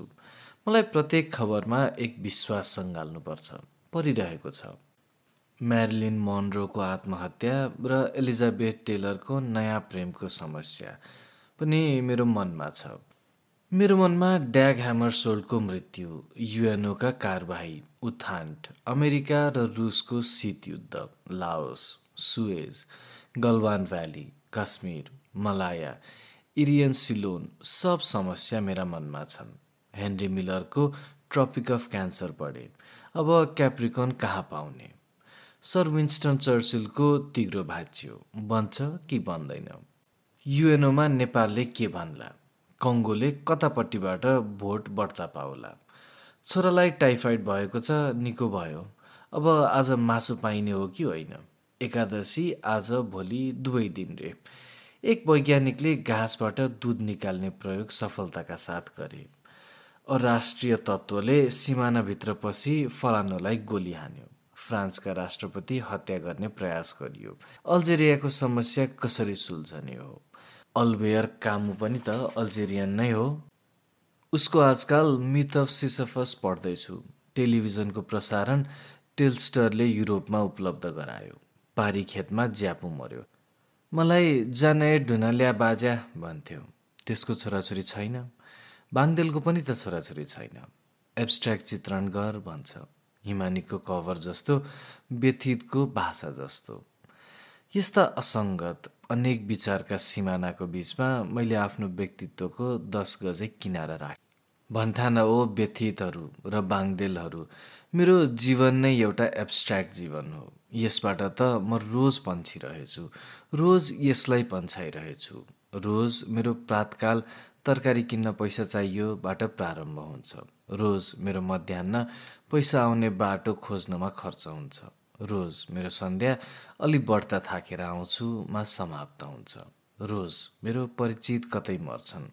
तिनको मृत्यु बोल्नुमा अलिकति समय खर्च हुन्छ। रोज अलि इतिहास सम्झन्छु। रोज अलि भविष्यको रेखाङ्कन गर्छु। रोज अलि वर्तमानको मूल्याङ्कन गर्छु। रोज मोलमलाई खरिद बिक्री बन्धक ब्याज गर्छु। आफ्नो आस्थाको आफ्ना विश्वासको आफ्ना इच्छा आकाङ्क्षाको। आज ल्याएको मासु नुकरलाई सुकुचाले ठगेछ। जम्मै हाडै हाड। आजको दुध एकदम पातलो। दाउरा कति चिसो कति महँगो। यिनै सब कुराको घेरा छ। जो गृहिणीले बच्चाले भान्साले उद्गार भनी मेरै मनमा पोख्छन्। यसभन्दा बाहेक अरू उद्गार छन् जो म स्वयं आफ्नो मनमा कोचिटो पल्छु। आजको पार्लियामेन्टमा नेहरूले यसो भन्यो यसमा कतिको सत्यता होला? क्रुस्चेभले बर्लिनबारे चालेको यो नयाँ कदमले संसारमा के असर पार्ला? विश्वयुद्ध भयो भने कहाँबाट सुरु होला? थ्यालिडोमाइड औषधिले कति बच्चाको जीवन अन्धकारमय हुने हो? अह अल्फ्रेड नायस कहाँ मर्न पुगेछ? तर उसको पहाडमै मर्ने इच्छा थियो अरे। बाङदेलजी कुन चाहिँ मानिसको जीवन एब्स्ट्र्याक्ट छैन? कुन चाहिँ मानिसको जीवन घृणित छैन? कमसेकम उसको मौनताले आफ्नो दुर्गन्ध नधाकुन्जेल। कुन मानिसको भावना घृणित छैन? कमसेकम मुस्कानका तरेलीले त्यसलाई नपुरुन्जेल। कुन मानिसको मनमा लोभ छैन? कमसेकम नाराले त्यसलाई नमारुन्जेल। व्यथितजी ती सतयुगे ऋषिमुनिहरूको जमाना छैन अब। अब त प्रत्येक जागरुक मान्छेको मस्तिष्क कृष्णको विराट रूपभन्दा कम छैन। आजको प्रत्येक मान्छे एक भगवान हो। यस्तो भगवान जसले आफ्नो संसार स्वयं निर्माण गरेको हुन्छ। छलले कपटले धोकाले हत्याले ऐनले गैर जिम्मेदारीले अन्धविश्वासले भक्तिले श्रद्धाले मूर्ख्याइले आजको भगवान् फेरि धर्ममा घेरिएको पनि त हुँदैन। उसले आफ्नो प्रतिद्वन्दी क्राइस्ट र मोहम्मद र बुद्धमा पनि पाउँछ। फेरि आज भगवान् अलि डिप्लोमेट पनि हुन्छ पुरेत जस्तै। यसो गर्न त कसो नहोला पुरेतजी जिउ हुन्छ जस्तो। आजको भगवान् फेरि अनिश्वरवादी पनि छ बुद्ध जस्तै। र आजको भगवान्लाई मानिसले कन्ट्रोल गरेको छ बर्थ कन्ट्रोल जस्तै। भगवान् चाहियो हाजिर छन्। भगवान् चाहिएन गायब छन्। जति मात्रामा चाहियो उति मात्रामा आउँछन्। कविताका निम्ति चाहियो छन्दबद्ध भई हाजिर। स्तुतिका निम्ति चाहियो कोष भई हाजिर। चाकरीका निमित्त चाहियो इन्साइक्लोपिडिया भई हाजिर। गरिब परवर उर्दूमा करुणा निधान संस्कृतमा ख्वामित शुद्ध भानुभक्त नेपालीमा। अँ भन्दै थिएँ आजको मानिस स्वयं भगवान् बनिसक्यो। उसमा ती सब गुण व्याप्त छन् जो एक ईश्वरमा हुनुपर्छ। सिर्फ एक गुण आजको मानिसले हराएको छ र त्यो हो मानिसको गुण। त्यो सच्चा मानिस जो सिर्फ छ र मरुन्जेल मानिस नै भइरहन्छ र मानिसकै रूपमा मर्छ। आजको मनिषत्व हराएको तर भगवान् हुन नसकेको मानिस खोज्नुपर्ने भए बेथिजी र बाङ्देलजी म कहाँ आउनुहोस् मभन्दा ठुलो अमानवीय अरू मानिस तपाईँ पाउन सक्नुहुने छैन र अरूले स्वयं म जस्तो आफ्नै परिचय पनि दिने छैन। के गर्नु व्यथितजी मैले आक्रोशमा आफूलाई अमानवीय भनेको होइन। म हेर्नुहोस् न हिन्दू। सबै भगवान् त मन पराउँछु नै। मलाई कसो कसो क्राइस्ट र बुद्ध र मोहम्मद पनि मनपर्छन् मलाई ईश्वर उपरका सबै प्रकारका आस्था र उसका नाममा भएका सबै प्रकारका अत्याचारहरू पनि मनपर्छन्। ती नभएका भए ती क्रुसेडहरू ती शङ्कराचार्यका हमलाहरू ती अशोकाका धर्मदूतका विजय यात्राहरू ती तुलकका शाहका जेहादहरू ती सब नभएका भए आज व्यथितहरू हिन्दू बाङ्देलहरू इसाई तथा शङ्करहरू मुसलमान कसरी हुन्थे? म सबैमा विश्वास गर्ने र कुनैमा पनि श्रद्धा नगर्ने हुन सक्थेँ कसरी म अहम ब्रह्मस्मि भन्न सक्थेँ जब मलाई आफू उप विश्वास नभई अरू उप हुँदो हो। म त आजको मान्छे होइन व्यथितजी म एक हजार वर्षपछि जन्मिने पृथ्वीको मान्छे हुँ। मेरो जन्मकालमा राष्ट्रका परिधिहरू विश्वका परिधिहरू धर्मका परिधिहरू राजनीतिका परिधिहरू केही पनि हुने छैनन्। आज जो म दस गजामा उभिएको छु त्यसको कारण अब भनिदिउँ तपाईँहरूलाई म चाहन्न तपाईँहरूको घेरामा आफूलाई पार्न म चाहन्न तपाईँको रङमा डुब्की लगाउँ। सिमाना नागेपछि त मैले नागरिकता लिनै पर्छ यसकारण म अनागरिक म स्वयं एक सिमाना हो जसले वर्तमानलाई भूतबाट र भूतलाई भविष्यबाट अलग गरेको छ। तपाईँले सिमाना देखेकै होला दस गजाको बिचमा एक पञ्चमुखी लिङ्ग अज्ञात रूपबाट निर्मित जसलाई कसैले बेलपत्र चढाउँदैन। तर जसलाई सार्न पर्यो भने अथवा हटाउन पर्यो भने बलि चढाउनुपर्छ अनेकका रगतको। यो सिमानाको रङ के हो बाङ्देलजी? सेतो जस्तो लट्ठामा हुन्छ खैरो जस्तो माटोमा हुन्छ रातो जस्तो मानचित्रमा हुन्छ बग्ने जस्तो नदीनालामा हुन्छ अदृश्य जस्तो हिमालका टाकुरामा हुन्छ। यी सिमाना रेखालाई तपाईँ भाङदेलजी यदि एब्स्ट्र्याक्ट चित्रण गर्न सक्नुहुन्छ भने म पनि मेरा मनलाई एब्स्ट्र्याक्ट चित्रण गर्न सक्छु। तपाईँले त्यो नगरुन्जेल र नसकुन्जेल म पनि अव्यक्त रहन चाहन्छु। मैले आफूलाई आज एब्स्ट्र्याक्ट चित्रण गरेँ भने त्यसलाई बुझ्न फेरि पेरिसको वातावरणमा सास फेर्नुपर्नेछ। मेरो एब्स्ट्र्याक्ट चित्रण पढ्नलाई तपाईँलाई फेरि एक दिन धोक्नु पर्नेछ यसकारण म हाँसिदिन्छु। यसकारण मेरो हाँसोमा विभिन्नता छ। एउटा व्यथितलाई अर्को बाङ्देललाई अर्को मेरो छोरालाई। यसकारण म बाँचिरहेछु किनभने मैले आजसम्म अरूलाई र आफूलाई नै रियलिस्टिक चित्रण गरेको छु। रियलिस्टिक चित्रणमा त म एउटा प्याज हुँ रङ्गहीन पत्रै पत्रले मोडिएको। अन्तत दुर्गन्ध र गहिर्याई आजको कृष्णको विराट रूप पनि त प्याज हो। त्यसकारण बाङ्देलजी प्याजको एउटा स्टिल लाइफ लेख्नुहोस्। त्यसकारण व्यतीतजी प्याजमाथि एक महाकाव्य लेख्नुहोस्। तपाईँहरूको त्यो कृति ऐतिहासिक हुनेछ। कारण त्यसमा आजको व्यक्तिको र आजको समाजको दुर्गन्ध। अनन्त पत्रमा अनन्तकालसम्म सञ्चित रहनेछ र त्यही चित्र र त्यही काव्यमा म पनि अनन्तकालसम्म बाँचिरहनेछु। त्यो चित्र र त्यो कविता आज लेखिएन भने भोलि हिमानीको मृत्युमा बाङ्देलको मृत्युमा शङ्करको मृत्युमा भविष्यले आजको इतिहास गुमाउनेछ। एक हजार वर्षपछि सिमाना हराए जस्तै।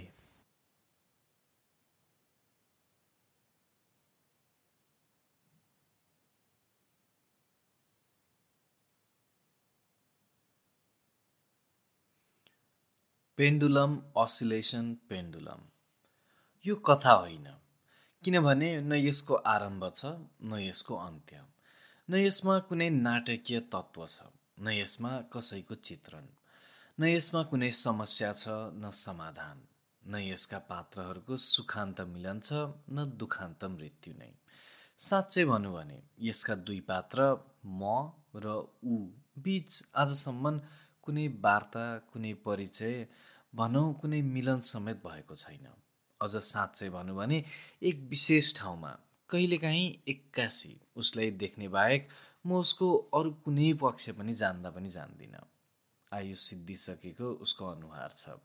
यति विघ्न चाउरी परेको छ अब बढी चाउरी पर्ने सम्भावना छैन। मानौ कालले थकित भएर अब उसको अनुहार कोतर्न छाडिसक्यो। कमसेकम मैले उसको उमेरको अड्कल लाउने प्रयास जबरजस्ती बन्द गरिदिएँ। गेरुवा लुगा लाएर दुवै हातमा दुई लट्ठी समातेर ढल्ला ढल्ला जस्तो भई ऊ पसल बाहिर थाहा छैन कहाँबाट आइपुग्छ। आइपुग्यो पहिलो पटक। मैले जान्ने गरी पारदर्शी दृष्टिले उसलाई एकचोटि हेरिदिए अनि फेरि आफ्नै संसारमा डुबुल्किएँ। आफू मात्र डुबुल्की मार्न हाम्रो आफ्नै संसार पर्याप्त छ। साथी मित्र परिवार पैसा। परिस्थिति पोजिसन केही चाहिँदैन।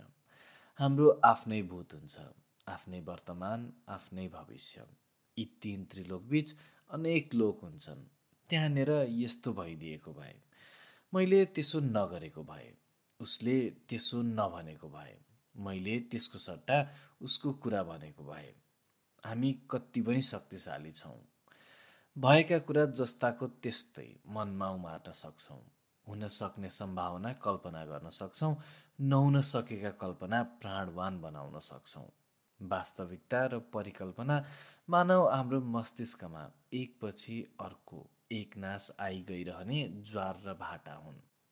र विचारको हाम्रो सागरको तट खै छैन। मलाई ज्ञान छैन कति समयको अवधिपछि दोस्रो बाजी मैले सडकतिर हेर्दा ऊ त्यहीँ थियो। अर्धमुदित नयनले सोकेस हेर्दै झुम्दै भटभटाइरहेको। त्यो ऊ आएको हिजो थियो वा भर्खरै अहिले वा सय वर्ष अघि वा दस वर्षपछि को जानोस्। आफ्नो आत्मामा लिन भएर परम उत्कर्षमा पुगेर फर्केको सिर्जन गर्ने व्यथामा रुमल्लिएको मैले म कसरी जानु? म हाँसिदिएँ मनमनै मूर्ति देख्न साथ मानिस त्यसलाई देवता ठान्छन् र थालिहाल्छन् मनका पिरमार्का पोख्न। चाहे मूर्तिको मूल्य जेसुकै होस्। कुरा आयो गयो समाप्त भयो। दृष्टिबाट उपन्छियो मैले उसलाई बिर्सिदिएँ। सम्झने खालको कुरा नै के छ र यसमा? व्यापार मध्यम छ। यसकारण उत्साह पनि। यसकारण जाँगर पनि। आफ्नो काम छैन। यसकारण बस्यो अर्को काम हेरिराख्यो। तिनको प्रतिक्रिया हुँदो रहेछ मनमा। आफू व्यस्त र मस्त भए तिनले पटक्क नछुने आफू अस्तव्यस्त भए तिनको उन्नतिले घोच्ने अवनतिले साहस दिने। कस्तो घिनलाग्दो भावना पनि आइलाग्दो रहेछ मनमा। म त कमसेकम यस्तो थिइनँ। हो परिस्थितिले यस्तो बनाउँदो रहेछ। के परिस्थिति? के परिवर्तन ह? ट्वाक ट्वाक ट्वाक ट्वाक। एउटा गेरुवा मूर्ति एउटा काँसको मूर्ति समक्ष आइपुग्छ। सन्यास मानिसले किन अप्नाउँछ? उसले किन अप्नायो होला? कुन उमेरमा अप्नायो होला? स्वास्नी पहिला गई भनेर घर जग्गा साउले निखन्यो भनेर भूकम्पमा सबै स्वाहाबो भनेर अन्तरङ्ग मित्रले धोका दियो भनेर चौरासी लाख जुनीको चक्रबाट उन्कु भनेर। संसारमा लोभ मोह क्रोध पाप परिवर्तनको जन्जाल भनेर। भनेर अपरिवर्तनीय अपरिमेय अगम्य अबोधसँग त्यस्तै बनेर आत्मसात गर्न कैयन प्रश्न छन् हुन सक्छन् कैयन सम्भावना छन्। उसको पनि तिन त्रिलोक छ र त्यसका कापहरूमा कैयन लोकहरू। एउटा कुरा चाहिँ सत्य हो उसले संसारप्रति निर्लिप्त भाव अपनाउन खोजेको छ। तर पूर्ण निर्लिप्ततामा त भगवान्को मूर्ति समक्ष मौन उजुरी पनि त गर्नु हुँदैन। कृपया टुरिस्ट डिपार्टमेन्टको बाटो। भगवानको माइक्रोस्कोपमा उसलाई जाँचिरहेको मेरो दृष्टि उचालेर म हेर्छु। स्वाभाविक दृष्टिमा व्यक्तिगत फोकसमा आउन मलाई समय लाग्छ। म हेर्छु एउटा आकृतिपट्टि एउटा ढम्मर ढोस अमेरिकन नारी छ। अन्दाजी पचासी वर्ष कि अन्दाजन मिस। म बताइदिन्छु उसलाई यही सडकको अन्त्यमा पुरानो शाही दरबार अगाडि। कुन दुस्साहसको भरमा यिनीहरू यस उमेरमा संसार यात्रा गर्दा हुन्? यस उमेरमा संसार हेरेर फाइदा नै के?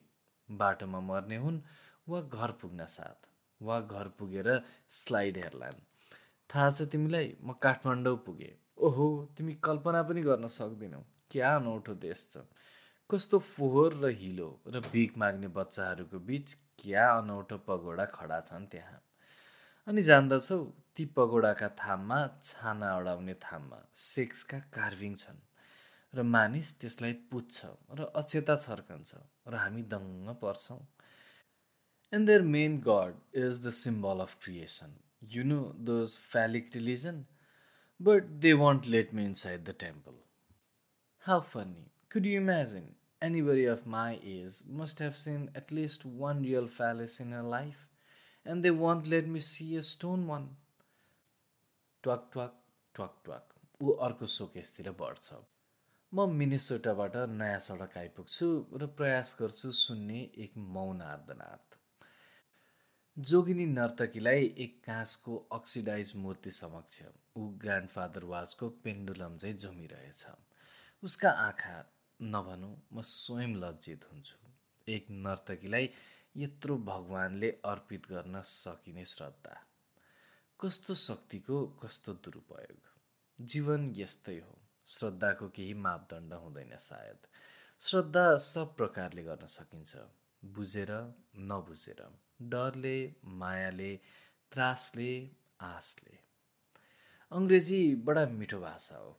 धेरै वर्ष अघि एउटा उक्ति सुनेको थिएँ। View from the ivory tower मैले कल्पना गरेँ हस्तिहाडको एक धरहरा नेपाली इन्ट्रिकेट डिजाइनले परिपूर्ण एक अब्जर्भेटरी अनि निर्बुद्धि म। कसो कसो विचार आयो मलाई यो आइभरी टावर सडक बिच निर्माण गर्दा कति हात्ती ढले होलान्। कति औँलाले यसमा बुट्टा काटे होलान्। टावरको खुड्किलो उक्ली पैतालाले कति माटो भुले होलान्? अब म बुझ्छु त्यस महान भाषाको त्यो महान उक्ति। ट्वाक ट्वाक ट्वाक ट्वाक। आइभरी टावरबाट गणेश हिमाल पारेको स्वच्छ निलो बितान पनि देखिन्छ। आइभरी टावरबाट हात्ती वन पारी तराईको सुनौला माटो र बालीमा लुटपुटिएको घाम पनि देखिन्छ। सिर्फ दृष्टि चाहिन्छ। अथवा सिर्फ दृष्टि चाहिन्न। को जानोस्? ट्वाक ट्वाक ट्वाक ट्वाक। निर्लिप्ततामा के दृष्टि? सन्यासमा के देवता? के नर्तकी? डिट्याचमेन्टका लागि वा एट्याचमेन्टकै लागि पनि? कालले थकित भएर कोतर्न छोडेको अनुहार के? पचासी वर्षको उमेर के वा नवयुवक नै के? दुई हातमा लट्ठी समातेर ग्रान्डफादर वाच पेन्डुलम बन्नु र दुई विभिन्न विचारधारामा असिलेट गर्नुमै अङ्ग्रेजी भाषा राम्रो निकै ग्राह्य छ निकै बेस्या छ कारण अरू भाषाको शब्द पेट बोक्न जन्माउन ऊ लाज पनि मान्दैन। उसका phallic रिलिजनमा you know temple doors are not close Any religion of Hindu must have seen lots of cultural and racial mixtures, and they won't let me see a familized idol. ट्वाक ट्वाक ट्वाक ट्वाक ऊ आउँछ म जान्छु मलाई आशा छ ऊ मसँग भिख माग्नेछ हात पसार्नेछ बाँच्न खोज्नेछ मलाई वास्तै नगरी मेरो अस्तित्वको यति मात्र पनि वास्ता नगरी ऊ काँसको मूर्तिपट्टि नै बढ्छ Who had said that the coldest thing alive is a bronze figure over the mantelpiece? Perhaps I said it myself a few thousand years ago and a few thousand times in between. त्यसैले। त्यसैले त म भन्छु यो कथा होइन। किनभने न यसको आरम्भ छ न यसको अन्त्य। न यसमा कुनै नाटकीय तत्त्व छ। न यसमा कसैको चरित्र चित्रण न यसमा कुनै समस्या छ न समाधान। यी जम्मै व्याख्या जीवनका व्याख्या हुन्। अनादि अनन्त असीम सत्य शिवम सुन्दरम समस्या उत्पीडन समाधान पेन्डुलम असिलेसन पेन्डुलम जन्म जीवन मरण। तीन त्रिलोक र कापमा अनेक लोक। आफू मात्र डुबुल्की मार्न हाम्रो आफ्नै संसार पर्याप्त छ।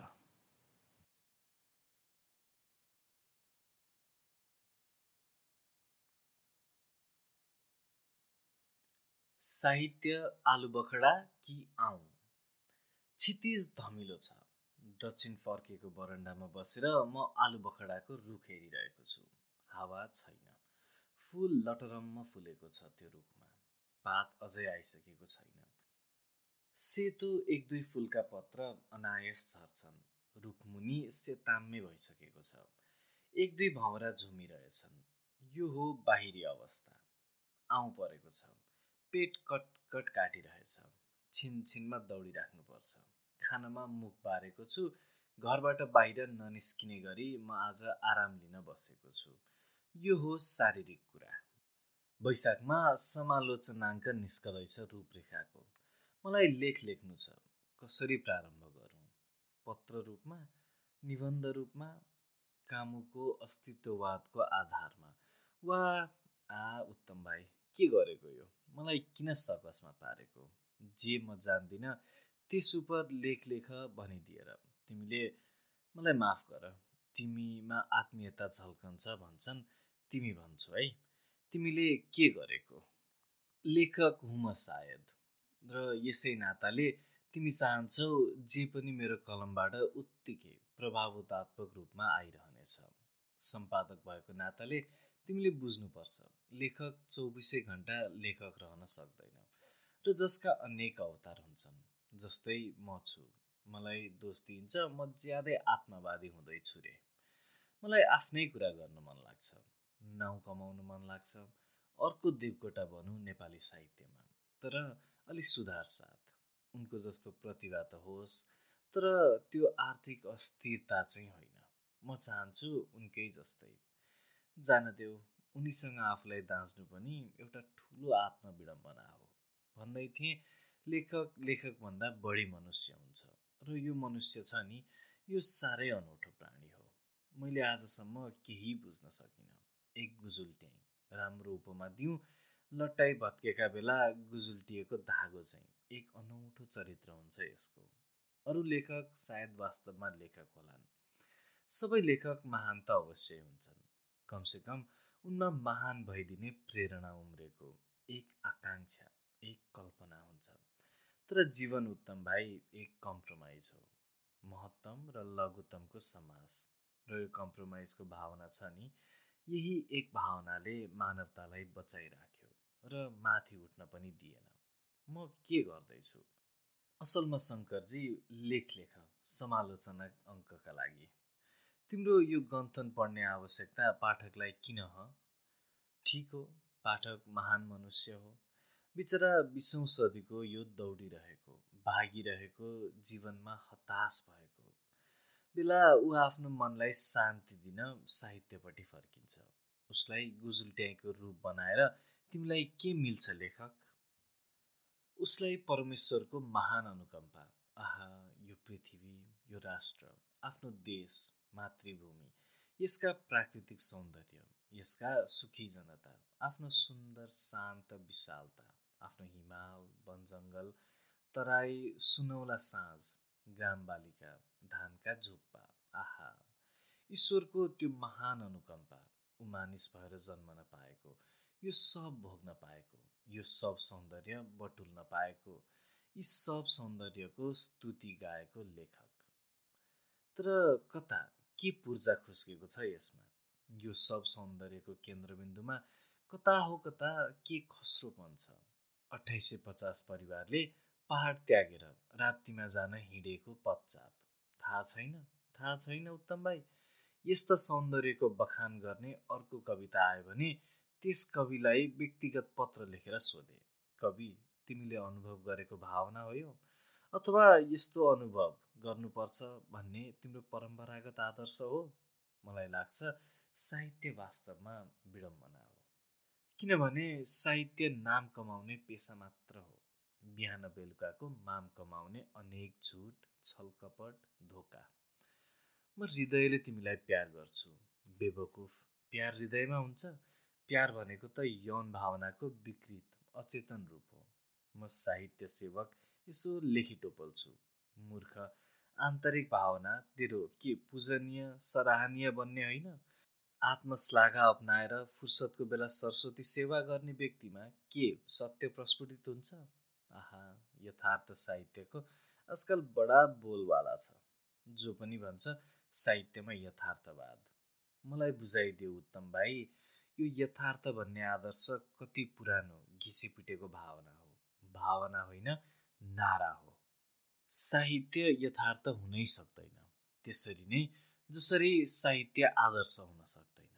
यथार्थ धुत लेखक। यसरी आफूलाई र संसारलाई धोका नदे। एक निमेषभित्र जो मनमा जीवनभरिका अनेक भावना विचार कल्पना परिकल्पना इच्छा आकाङ्क्षा आशा निराशाको सम्मिश्रण भएको बहुरूप उम्रिन्छ के त्यसलाई कहिले यथार्थ ढङ्गबाट अवतरित गर्न सक्छ? यो लाइन लेख्दा लेख्दै मैले कामुको त्यो लाइन सम्झेँ। गम खाएर प्रश्न गरौँ कलामा यथार्थ सम्भव छ? एक मात्र यथार्थ कलाकार यदि छ भने ईश्वर छ। अरू यस यथार्थ निमित्त अवास्तविक छन् अनि थाहा छैन। किन हो केनेडी सम्झेँ। अमेरिकन लाइब्रेरीको बोर्डमा टाँगेका फोटाहरू सम्झेँ। लाइफ म्यागजिनको केनेडी विश्लेषाङ्क सम्झे। श्रीमती केनेडीको घर हेरेर आएको भन्दै थियो तुलसी। त्यो सम्झे। देउजाले मृत्यु समारोहको वर्णन गरेको सम्झे। मार्टिन लुथर किङ आउँछ हरिहर राज जोशी आउँछ। यही हो यथार्थ। यसलाई यस एकछिनको विचार श्रृङ्खलालाई व्यक्त गर्न यसमा रहेको तारतम्य बुझाउन मैले प्रयास गरेँ भने सायद मलाई सम्पूर्ण जीवन लाग्नेछ। अनि म के गर्छु भन्ने जान्दछु मलाई मनपर्ने कुरा मात्र। त्यस्तो कुरा जो म ठान्छु अरू पनि मन पराउलान् र त्यस मन पराएको माध्यमबाट मलाई रुचाउलान् र मेरो नाम लिनेछन्। भन्नेछन् वाह लेख्छ। शङ्कर नयाँ चिज दिन्छ। यही हो साहित्य। यही छलकपट धोका एक सेलेक्सनको रूप हो साहित्य। होइन उत्तम भाइ साहित्य यथार्थ होइन। साहित्यमा जो युगअनुसार अनेक वाद आए तिनको अस्तित्व मान्दिन भनेको होइन मैले। ती थिए तर युग निकै अगाडि बढिसक्यो। आज यो खुम्चिएको संसारमा जब अल्जेरिया र अमेरिका हाम्रो निम्ति त्यत्तिकै नगित छन् जति रूपरेखाको अफिस आज मनुष्य एकाकी छ अनौठो अघि। आजको मनुष्य पढ्छ लेख्छ सुन्छ र अगाडि बढ्छ। वाद अप्नाउन साथ उसको प्रगतिमा घेरा लाग्छ। ऊ चाहन्छ स्वतन्त्र हुन। ठिक हो कामुको अस्तित्ववाद उसको किताब पढुन्जेल मेरा लागि ठिक छ। अन्तिम अक्षर नागेपछि म समाप्त त हुन्न। ममा स्थिरता ड्याम्मै त व्याप्त हुँदैन। त्यसभन्दा पर पनि सोच्नुपर्छ मैले। अनि पर जो म सोध्छु नि त्यो निश्चय पनि अस्तित्ववादको घेरामा बाँधिन सक्दैन। आजको व्यक्ति व्यक्तिवादी छ। यो अर्कै कुरा हो। राष्ट्रहितको विचारले हामी आफ्नो व्यक्तित्ववादीको केही अंश चन्दा स्वरूप प्रदान गर्छौँ। त्यो बाँच्नका लागि गरिएको कम्प्रोमाइजको सौदा हो। आजको साहित्यलाई मलाई नामाकरण गर्ने अनुमति दिन्छौ भने उत्तम भाइ। म भनिदिन्छु आजकालको र भविष्यका केही कालसम्मको साहित्य व्यक्तिगत साहित्य व्यक्तिवादी हुनेछ। हेनरी मिलरले भनेका सम्झन्छु आउँदा साहित्य प्रथम वचनमा लेखिएको व्यक्तिको आफ्नो अनुभव हुनेछ र त्यसमा दिन पर दिन असत्यवादिता कम हुँदै गएको हुनेछ। ठिक होइन त? प्रकृतिको वर्णन गर्ने खालका साहित्य वेदमा नै उत्कर्षमा पुगे। व्यक्तित्वको स्तुति रामायण आज तिनको के आवश्यकता? रियलिस्टिक इम्प्रेसनिस्ट एक्सप्रेसनिस्ट सिरियलिस्ट र अस्तित्ववादी? आह यिनको पनि युग थियो गयो अब। अब त व्यक्ति छ जो आफ्नो गुजुल्ट्याइमा निसासिएको छ र त्यही अन्यलमा ऊ आकुल भई आर्दनाद गर्छ। समूहको विरुद्ध एक व्यक्तिको आर्दनाद अर्को व्यक्तिसँग मिल्दैन। किनभने खुम्चिएको व्यक्तित्व व्यक्तित्वको कोणमा फरक हुन्छ? र त्यो आर्दनादलाई कसरी हामी साम्यवादी वा फ्रयडवादी घेरामा राखी तौलन सक्छौँ? व्यक्तिको जीवनमा वादहरूको सम्मिश्रण हुन्छ। उसलाई एउटै परिवेशमा अटाउने दुस्साहस को गर्न सक्छ अन्धाहरूले हात्ती छामेर गरेको वर्णन सम्झाउँछ उत्तम। समालोचना भनेको कुरा साहित्य उपरको त्यही व्यङ्ग्य हो। अहिले मैले लेखिरहेको अनौठो यो मेरो कुरा ल्याऊ साहित्यको कुन बादमा यसलाई राख्ने? यसमा निराशा छ। निराशावादी यसमा आशा छ। आशावादी यसमा आकाङ्क्षा छ। नाम कमाउने। आकाङ्क्षावादी यसमा इच्छा छ। मेरो म अलि रमाइलोपन ल्याउँ। हास्यवादी यसमा मैले अस्तित्वको कुरा गरेँ। अस्तित्ववादी यसमा मैले जान देऊ। यसमा अनेक छ। तर पनि म पूर्ण रूपले उत्रन सकेको छैन। किनभने यसमा छानिएको विचार मात्र छन् र म छानिएको विचार मात्र होइन। यसमा मेरो अहम भाव झल्किएको छ। केही केही। म घमण्डी होइन छैन पनि। यसमा ती कैयन कुरा छुटेका छन् जो म छु। आज यदि तिमीले यही एक लेखको आधारमा या मेरा जुनसुकै वा सबै लेखको आधारमा मेरो विश्लेषण गर्न खोज्यो भने कत्रो भान्लो हुनेछ। यो दुस्साहस मैले स्वयं आफू उप गर्न सकेको छैन। किनभने बिहान र बेलुकाको मेरो विचारधारामा खल्तीमा पैसा भएको र नभएको बेलाका सोचाइमा पेट भरेको र भोको भएको बेलामा म भिन्न ढङ्गले सोध्छु। कार्ल मार्क्स र कालिदास फ्रोइड र अनातोसे फ्रान्स। कामु र गान्धी सबै म भित्र बाँचेका छन् र म तीभित्र र बाहिर दुवै छु। मौका परिस्थिति हेरी तिमीलाई भन्छन् देखिस् र म हेरिदिन्छु र आँखा चिम्लिदिन्छु र एक गिलास पानी खान्छु र एक दिन अरू बाँचिदिन्छु। ती मसँगै बाँचिरहन्छन् र ती म होइनन् र म तिनको घेरामा उभिएको पनि छैन। अब ताना शर्मा वा जगदीश शमशेर वा कसैले पनि मेरो श्वास पनि जो अगाडि बसेको छ र लुगामा स्त्री लाइरहेकी छ र जो हिसाबले मेरो व्यक्तित्वसँग निकै नगित छ उसले पनि कसैले पनि कसरी भन्न सक्छ अहिले मलाई के बादले देखिएन भन्दैछ। मनमा नै अहिले सोध्दैछु लेख लामो त भएन जीवन त्यसै त अगम्य छ एक आनन्दपूर्ण अनुभव अघि त्यस उप यो लेबल टाँस्ने कामको बोझ किन लेबल त मानिसले जहिले पनि उब्काउने प्रयास गर्छ। आहा एक परमेश्वरसँग तादात्म्य गर्न सम्मिष्टमा समावेश गर्न रे। त फेरि एक लेखकको औपचारिक प्रदर्शनलाई समालोचकले किन लेबल लगाउने ह औपचारिक प्रदर्शन चोट लाग्छ अघि तर कति सत्य? हामीले जीवनभर के भन्न चाहेको हो? त्यही पहिल्याउन सक्दैनौँ। किनभने भन्ने कुरा बुझ्दा बुझ्दै जीवन समाप्त भइदिन्छ। हामीमा जब आफूलाई निर्देशन दिन सक्ने सामर्थ्य हुँदैन अरूलाई भन्ने अर्थ दिने कुरा नै के छ र? तिन वर्ष अघि लेखेका कुरा आज फर्केर हेर्दा कस्तो हाँसो उठ्छ। त्यस बेला मेरो भन्नु त्यति रहेछ। आज पो म भन्दैछु। भोलि फर्केर हेऱ्यो भने केटाकेटीको खेल लाग्नेछ।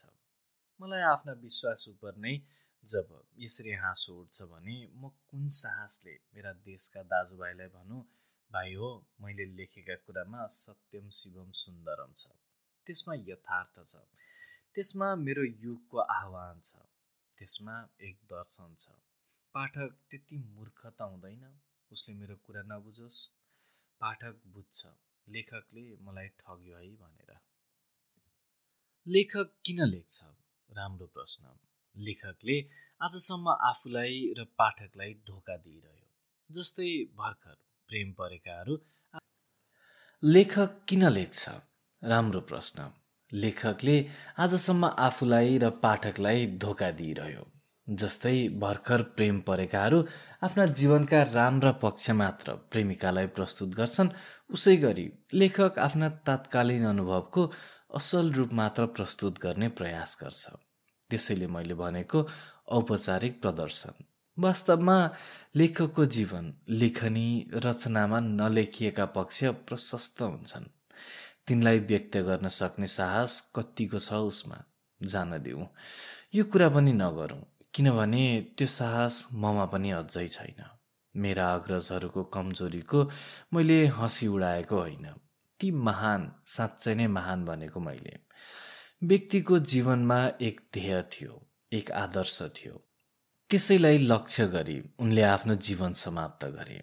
हामी आज अनेक आदर्शहरूको मोडमा पुगेका व्यक्ति आदर्शहरूको जीर्ण युगको यो सङ्घर्ष बेलामा नवीन प्रेरणा उम्रिन नसकेको बेलाका बिचरा मनुवा हामी।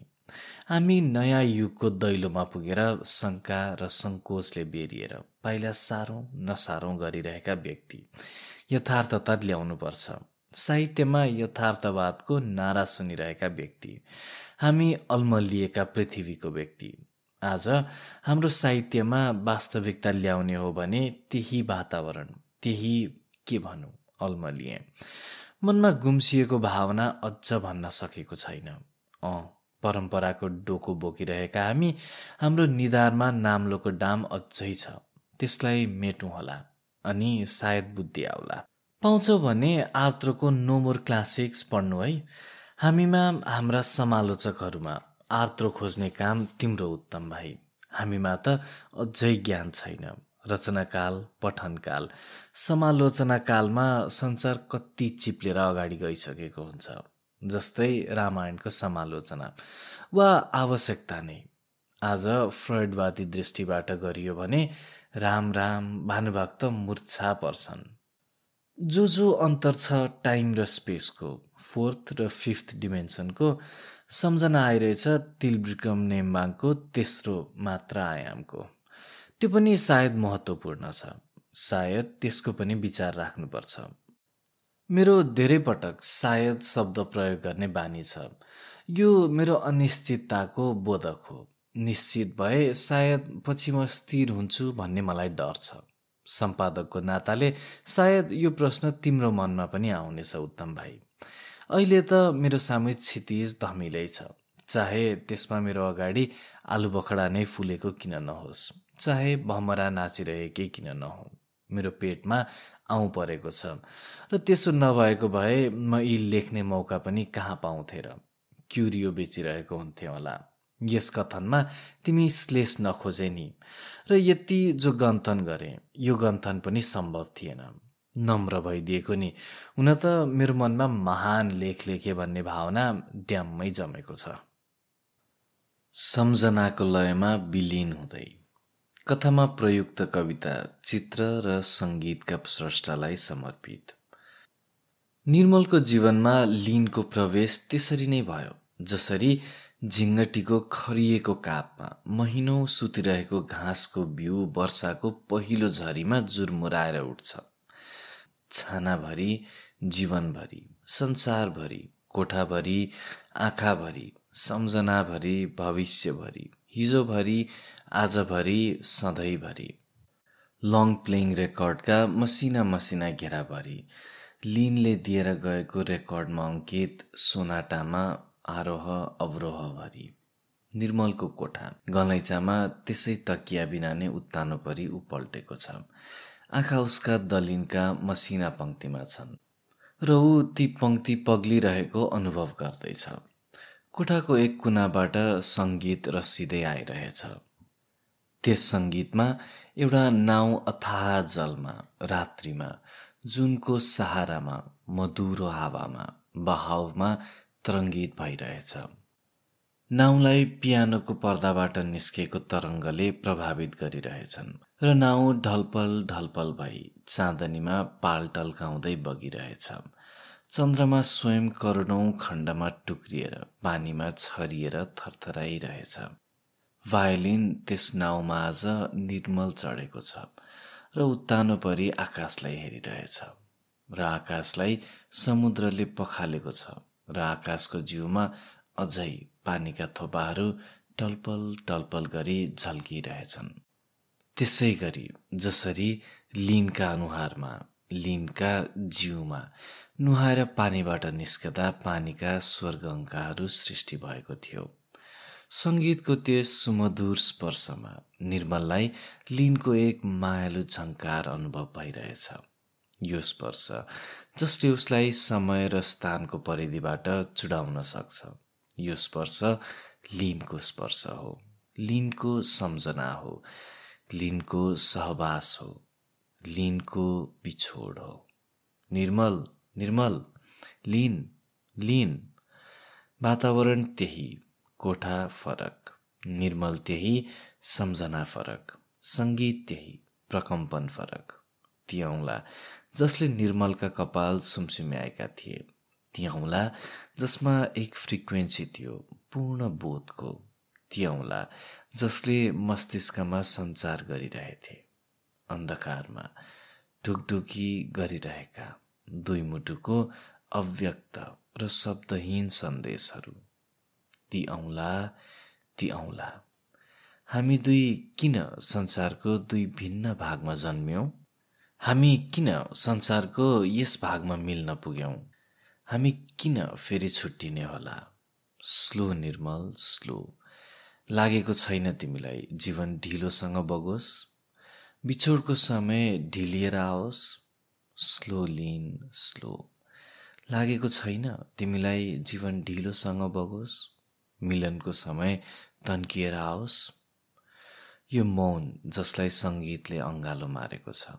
यो मौन जो एक लयको काखमा लोलाइरहेछ। यो मौन जसका गर्भमा अनन्त वेदना जन्मन बाँकी नै छन् अझ।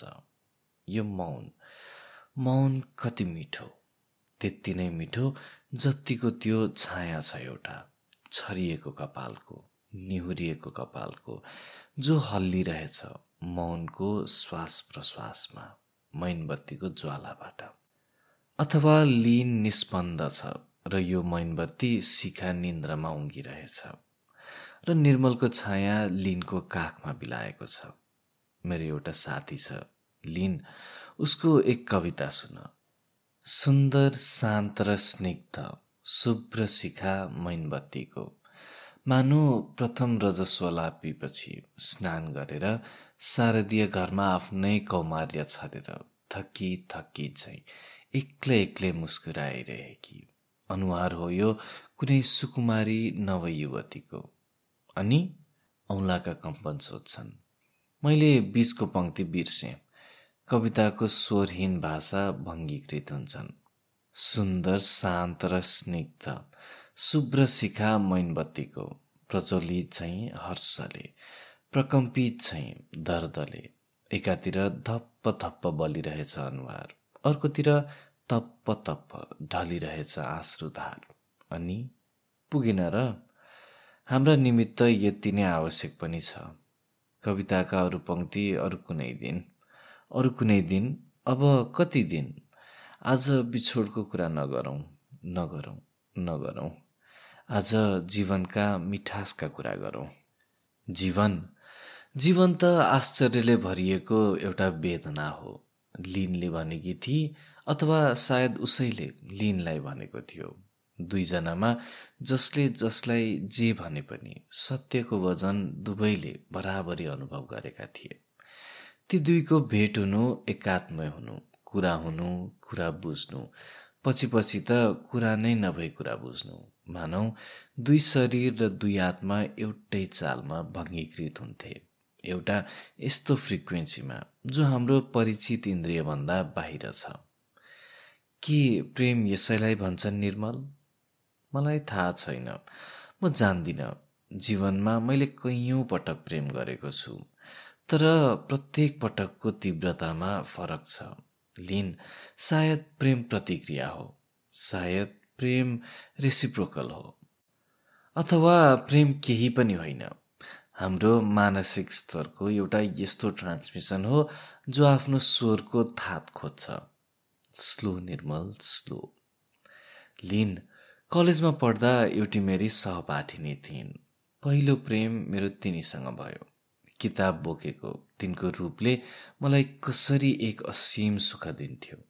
तिनको वरिपरिको हावामा एक मिठो मिठो गन्ध तिनको वरिपरि बेरिएको कौमार्यमा एक अनौठो तृप्ति। आज म बुझ्दैछु त्यो प्रेम थिएन लिन। त्यो म भित्र लुगेको कैयन कैयन कविताका पङ्क्तिले सौन्दर्यको माध्यमबाट खोजेको अभिव्यक्ति मात्र थियो। म भित्रका बाइरन सेली जोन्डन र ब्राउनिङहरूले मेरो मनको अन्धगर्भमा बाहिर आउने साधना अप्नाउन गरेको प्रयास मात्र थियो। त्यो प्रेम थिएन। म बुझ्दैछु निर्मल औँलाका चालमा रौमा बाटो अल्मलिएको भनको आउँछ। लिन मानव स्वयंको त्यस्तै अनुभूतिलाई औँलाको प्रतीकबाट जन्म दिने प्रयास गर्दैछ। ऊ स्वयं पनि त त्यो समय र अनुभवको सङ्घार नागिसकी मानव अब औँलाका इसारा मात्र छन् बाँकी जो प्रकम्पनको मुद्रामा त्यस युगमा पुग्न सक्छन्। त्यसपछि सम्बन्ध भयो मेरो अनेकसँग। ती सम्बन्धहरूलाई यौनका नदेखिने काँचो धागोले डोर्याएको थियो। ती सम्बन्धहरूमा मैले आफ्ना बाबु बराजुको मानव इतिहासको सम्पूर्ण योग गुजारिदिएँ। प्रत्येक पल्टको चरम आनन्दमा मेरो माध्यमबाट बितिसकेको युग छिनभरिको निमित्त बाँच्न पुग्यो। ती कैयन कैयन जुनी सायद यिनै यौन सम्बन्धका माध्यमबाट मैले भोग्नुपर्ने नै थियो। सायद ती नभोगेको भए म वर्तमानमा पुग्न सक्दिनथेँ होला। सायद वर्तमानमा नपुगेको भए मेरो तिमीसँग भेट पनि हुने थिएन होला। सायद म अन्य साधारण मानिस चाहिँ असङ्ख्य जुनीकै घेरामा अल्मलिएर व्यतीतका चक्करबाट उम्किन नसकेर समाप्त हुन्थे होला? लिन तिमी मौन छेउ। Slow Nirmal slow. लिनलाई यी विश्वहरूको बिचको रिक्त अन्तरिक्ष पार त गर्न देऊ। तिमीले बोलेका शब्दहरू र तिमीले नबोलेका भावनाहरू यिनै हुन् ती दुई पखेटा जसको भरमा ऊ तिमी कहाँ आइपुग्छे? Slow Nirmal slow. उसलाई अन्य साधारण केटी चाहिँ तिमीसँग उडान भर्न काँचो धागोको सहारा लिन खोज्ने नतुल्याऊ लिन मलाई लाग्छ कहिलेकाहीँ मेरो कुनै जन्ममा मैले यसरी आफूलाई अभिव्यक्त गरेको छु। कैयौँ बाटोबाट आएको हुँ कैयौँ गीत गाएको हुँ पर्वत बनी उभिएको हुँ नदी नाला बनी आएको हुँ हुरी बनी दुगरिन्छु म छाया बनी बिसाएको हुँ। यौवन बनी ढल्कन्छु म माया बनी आएको हुँ अनि निशब्दता निकै उत्सुक छ। निशब्दतामा कविताका पङ्क्ति रुमल्लिरहेछन् बिहानी पख युकिलिटिप्सको हुस्सु रुमल्लिए चाहिँ। स्वरको सूर्य नउदाएसम्म मौनताको हुस्सु कसले फाड्ने ह? स्लो लिन स्लो। निर्मललाई तिम्रो काखमा बिसान पाउन देऊ। चौरासी लाख बाटोबाट निर्मल आएको छ। चौरासी लाख गीत निर्मलले गाएको छ। चौरासी लाख पर्वत पनि निर्मल ढेसिएको छ। चौरासी लाख नदीनाला पनि निर्मल हुत्तिएको छ। चौरासी लाख हुरी बनी निर्मल दगुरेको छ। चौरासी लाख छाया बनी निर्मल ढल्केको छ। आह आज मात्र त हो नि। ऊ एक मायामा पुग्न सकेको छ। बल्ल बल्ल बल्ल बल्ल। झरम्म। Slow slow slow slow slow slow slow slow. लिनको छाया छ नि त्यो भित्तामा परिरहेको। त्यही छाया जसलाई मैनबत्तीले स्पन्दित गरिरहेछ। त्यो छाया अलि झुक्छ अझै अलि निरन्छ अझै अलि झुक्छ र तल काखमा आँखा चिम्लेको निर्मलको परेलामा ओठले मायालु स्पर्श गर्छन्। झम्म चट्याङ्ग विस्फोट। भित्तामा टाँगिएको पेन्टिङले निहुरिँदै गएको लिनको छायाबाट मुक्ति पाउँछ। त्यस चित्रमा माछा पक्रिन बनेको एक बाँध छ देब्रेपट्टि। कालो डढेको काठको बाँध जसले पानीबाट निश्चल पारेको छ। दायाँपट्टि चित्रमा धपक्क बलिरहेको आगोको मुस्ला चाहिँ। होइन होइन। करोडौँ करोडौँ सुन्तला आकाशको टोकरीबाट घोप्टिए चाहिँ छ। र खेत छन् हरिया हुँदा गहिरिएर निला भएका। पानी छेक्ने काठका तीन छेकबार छन्। देब्रेपट्टि जसले बताउँछ अहिले खेतमा बाढी छैन। यो सुन्तला छ अनि जो मौनबत्तीको शिखामा धपक्क बलिरहेछ। यो एक उन्मुक्त उडान हो। यो उन्मुक्त उडान अथवा आन्दोलित उडान होइन निर्मलजी होसमा आऊ। यो के? तिम्रो लिनको सुन्तले कपाल होइन र यो विस्फोट पनि तिम्रो अनुहारमा ओहिरिएको छ। दाहिने आँखामा तिमी जो अग्नि देख्छौ नि त्यो स्पर्शको ज्वाला हो उसको सुन्तले रौँसँग। बायाँ आँखामा तिमी जो कालो छेकबार देख्छौ नि त्यो स्पर्श पर्खिरहेको युगानुयुगको अन्धकारको पत्र हो। त्यहाँ ज्योति अझै पुग्न बाँकी छ। यो पेन्टिङ होइन कसैको। यो तिम्रो लिङको चुम्बनको स्पर्श हो। झ्वाम्म चट्याम्म म्युज निर्मल ब्युज ब्युज क्विक निर्मल क्विक क्विक लिन ऊ ऊ केही बोल हुन्छ। यो रात हो। हामी सँगै छौँ के छ? तिमीबाट अङ्कमालमा बेरिए कि मैले नै हो। अङ्कमाल बेरेको तिमीलाई पत्र पत्रबाट उम्री आउँछु म तिम्रै बाहुपासमा। तिम्रो श्वास प्रश्वास झर्छन् मेरा वरिपरि शीत छै तिम्रो स्पन्दन लोलाइदिन्छन् मेरा कानका जालीहरू। लाग्छ मलाई म चुर्लुम्म भइसकेँ सर्वाङ्गै स्वर्गिक। ओहो कस्तो स्वर्गिक। चुर्लुम्म झ्वाम्म विस्फोट यो देब्रे आँखामा भएको अर्को ज्योतिको विस्फोट हो। के भ्यान गगको सनफ्लावरले पुनर्जन्म लिएन? होइन होइन। हो हो। यो सनफ्लावर होइन। यो लिनको दोस्रो चुम्बन हो। झ्वाम्म झ्वाम्म झ्वाम्म के तिमी चढेको नाउँलाई लहरले आत्मसात गर्यो? के आधी आयो? के हुरी आयो? के भयो? एभलान्से उघार निर्मल आँखा आँखा आँखा आँखा दलिन थातमा बस्न पुगिसके। मानौ दलिन सिपाहीका कतार नै हुन्। एक नास एक पङ्क्तिमा सोझा। निर्मल रेकर्ड समाप्त भयो। अब सम्झनाको लयमा विलिन हौ हामी पाइताला हौ फगत पाइताला। त्यसैले हामी गोरेटोको आत्मा। हाम्रा असङ्ख्य पाइताला नसरुन् त गोरेटोलाई दुई किनारका घाँसले स्वाट्टै निलिदिन्छ। प्रकृतिको प्रतीक घाँस त पाइतालाको प्रतीक गोरेटो। प्रथम पाइताला जसले झाङ फाड्यो होला उकालो उक्ल्यो होला देउरालीमा सुस्तायो होला एक तान छेड्यो होला। निश्चय पनि त्यो प्रथम पाइताला ईश्वरको हो। एक निर्माणरत अनुसन्धान प्रेरित अग्रज। समूहको भेट धसानबाट अलग्गिने एक बानर मनुष्यको अग्रज हो।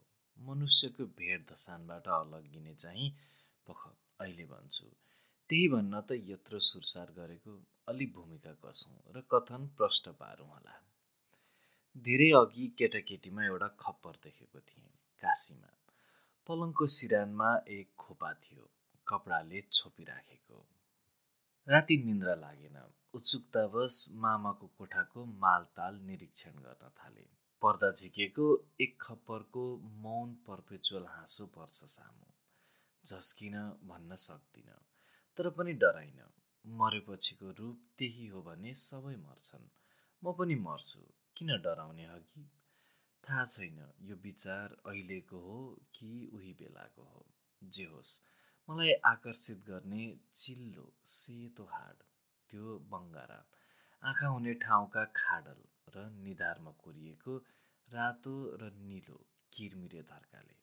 ललाटको एक छेउबाट अर्को छेउसम्म मानव हात कामेर कसैले बाङ्गोधरको दुई पटक तानिदियो निलो र रातो डट पेनले। पछि थाहा पाएँ त्यो छैटीको दिन भावीले हाम्रो निधारमा। हामी सबैको अर्को भाग्यरेखा त्यही हो।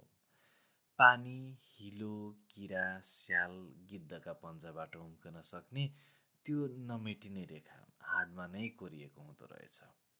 आज अनायस गोरेटोको खोजीमा सम्झदा गोरेटो सम्झे नागबेली परेको गाईले हिँड्ने बाटो अनि सम्झे आकाशबाट देखिने साना खोला नालाको रूप अनि सम्झे देशहरूका बिचको लाल सिमाना रेखा विजय मल्लको छोरीलाई मानचित्र पढाउँदा अनि कसो कसो त्यो खप्पर सम्झन पुगे।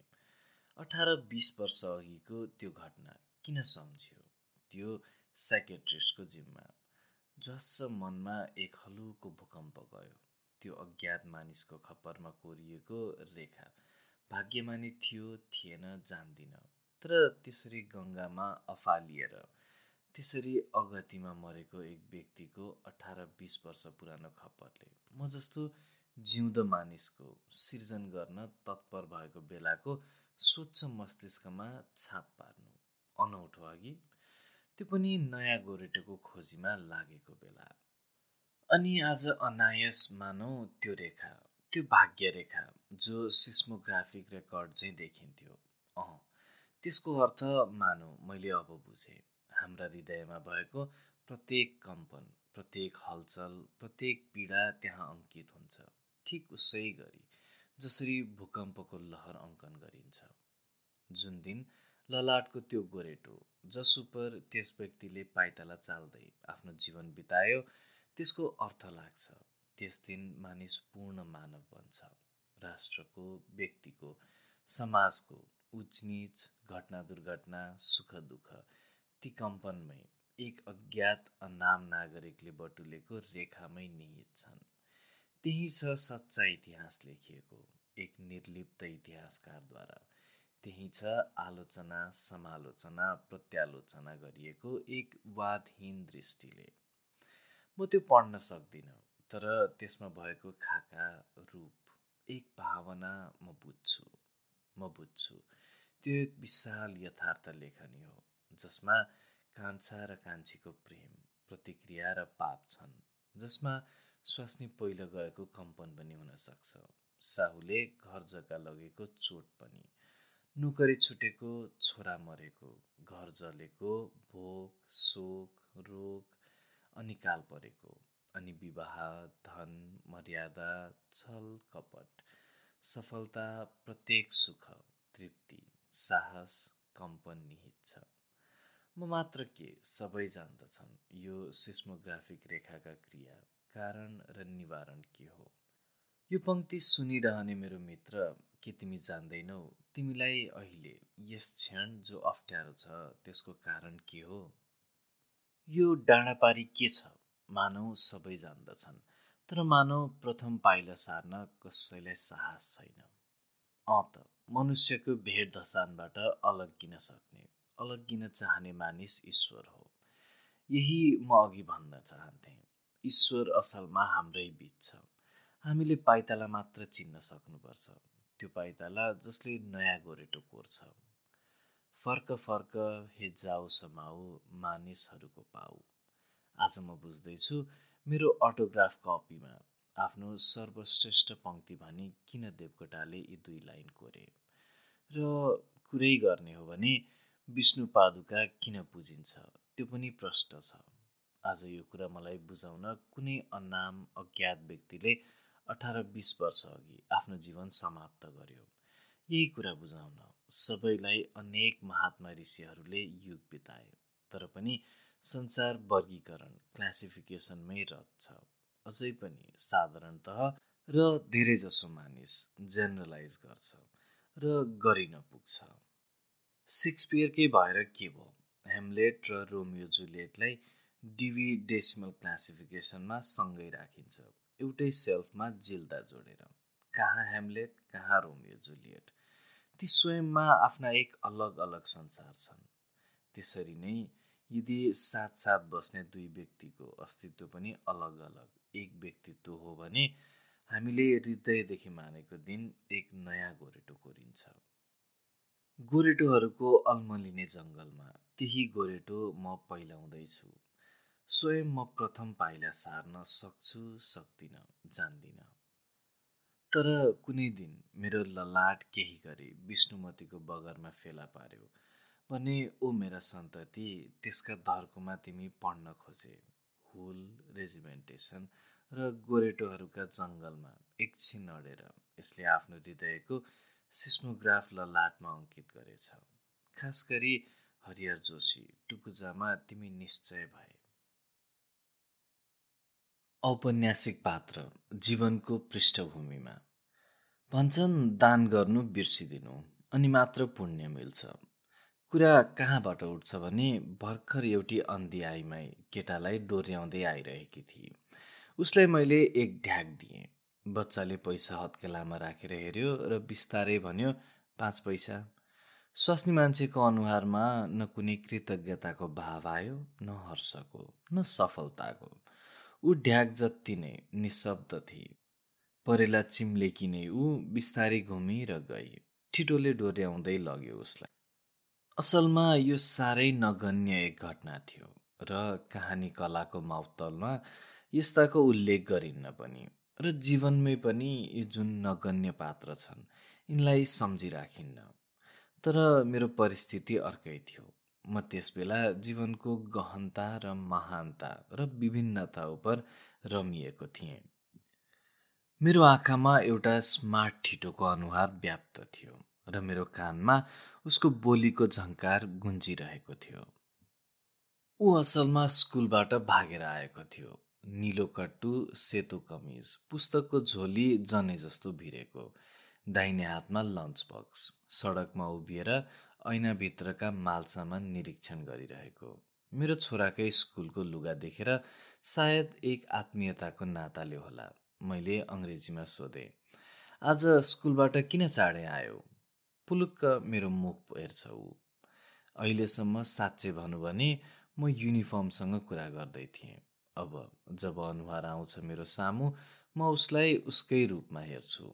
छोट्याएको त्रिकोण छ उसको अनुहार। र यसका आँखा भर्खरै मानौ कसैले कर्दले अनुहारमा रोपेको दुई ताजा घाउ हुन्। नानी परेला आँखी भाउ केही देखिँदैन पहिलो झोकमा। ओलान्ती तर तिनको प्रमुखता छैन। सायद प्रयोजन पनि। अनुहार विशिष्ट छ। बुझ्न नसकिने एक छाप छाडिदिन्छ मनमा।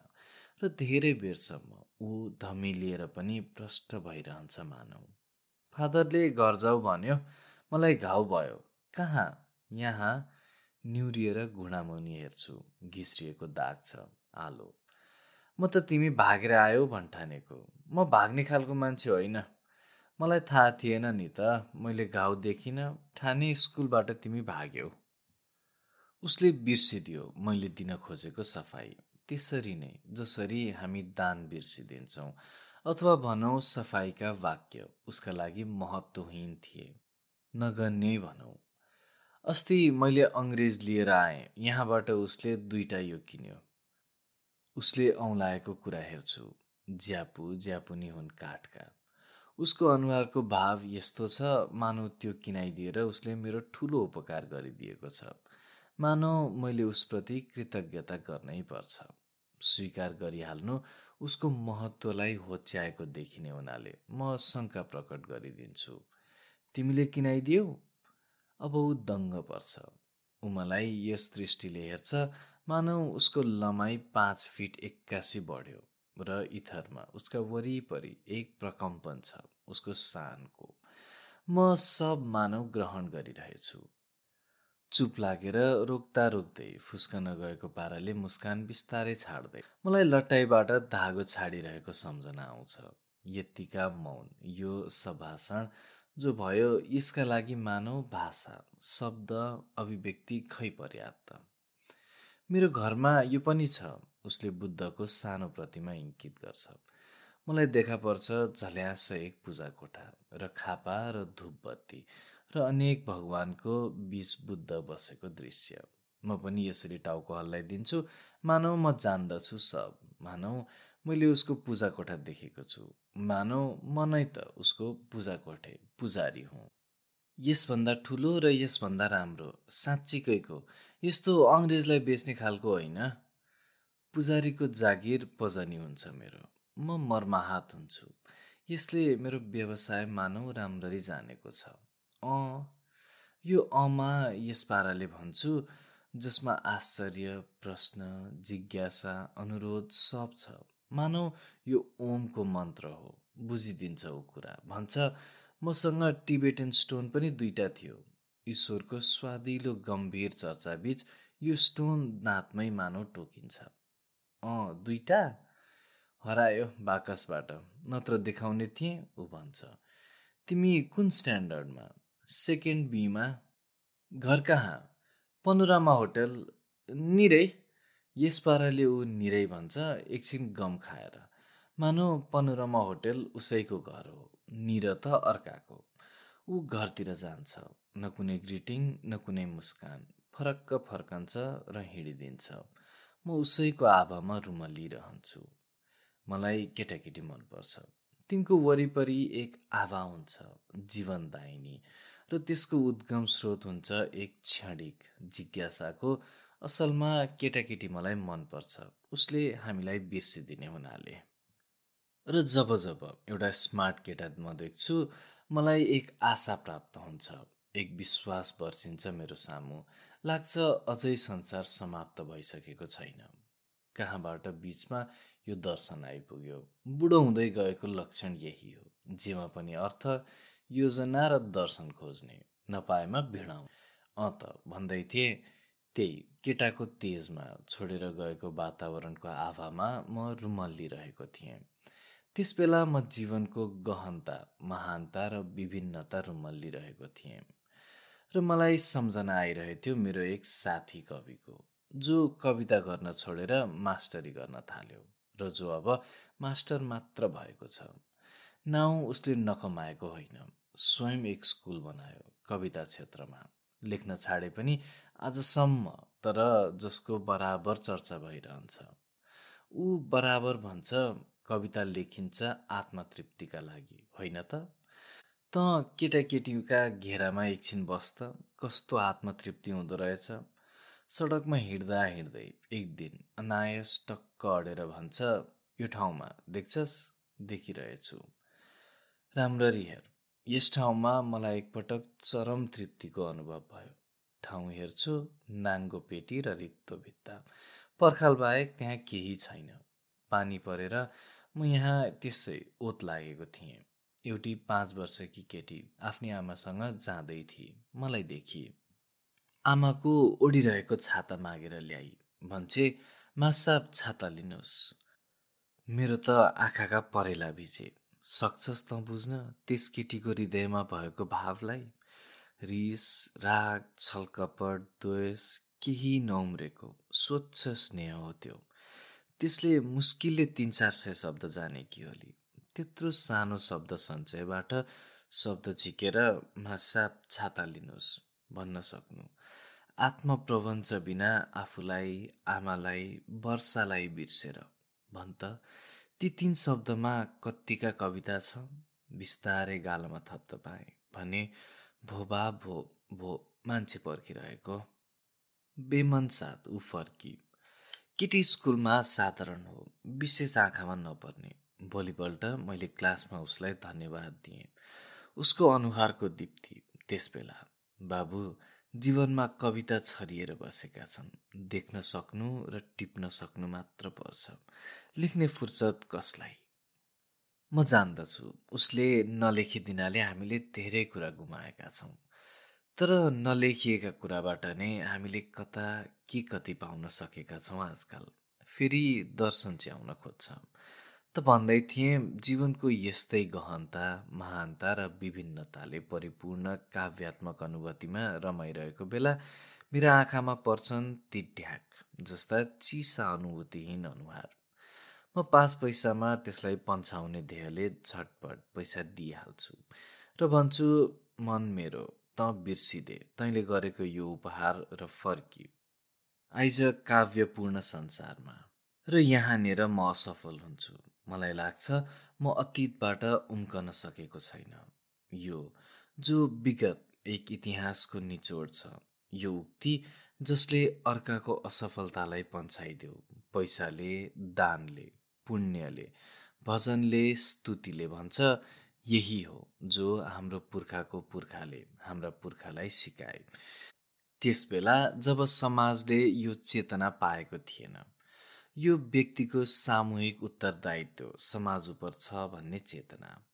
म किन अझ यो चेतनालाई बन्दी बनाएर पुण्य कमाउने तर्खरमा छु हँ?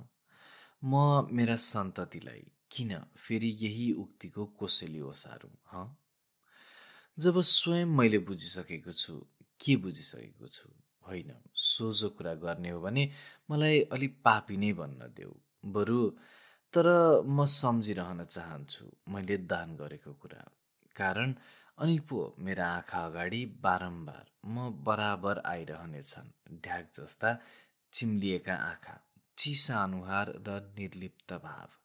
र बराबर सम्झिरहेछु घोप्टिएको त्रिकोण र कर्दले उघारेको दुई घाउ अनुहारको र बराबर म सम्झिरहन चाहन्छु मानिसको हीनतम अवस्था। जब एक व्यक्तिले अर्को व्यक्ति सामु हात पसारेर पाएको दान पनि दान नसम्झिन सक्ने भएको थियो। जब दान पाएर पनि पाउनेको अनुहारमा कुनै प्रतिक्रिया कुनै लाज कुनै कृतज्ञता अथवा खोक्रो आशिषको सङ्केतसम्म पनि थिएन।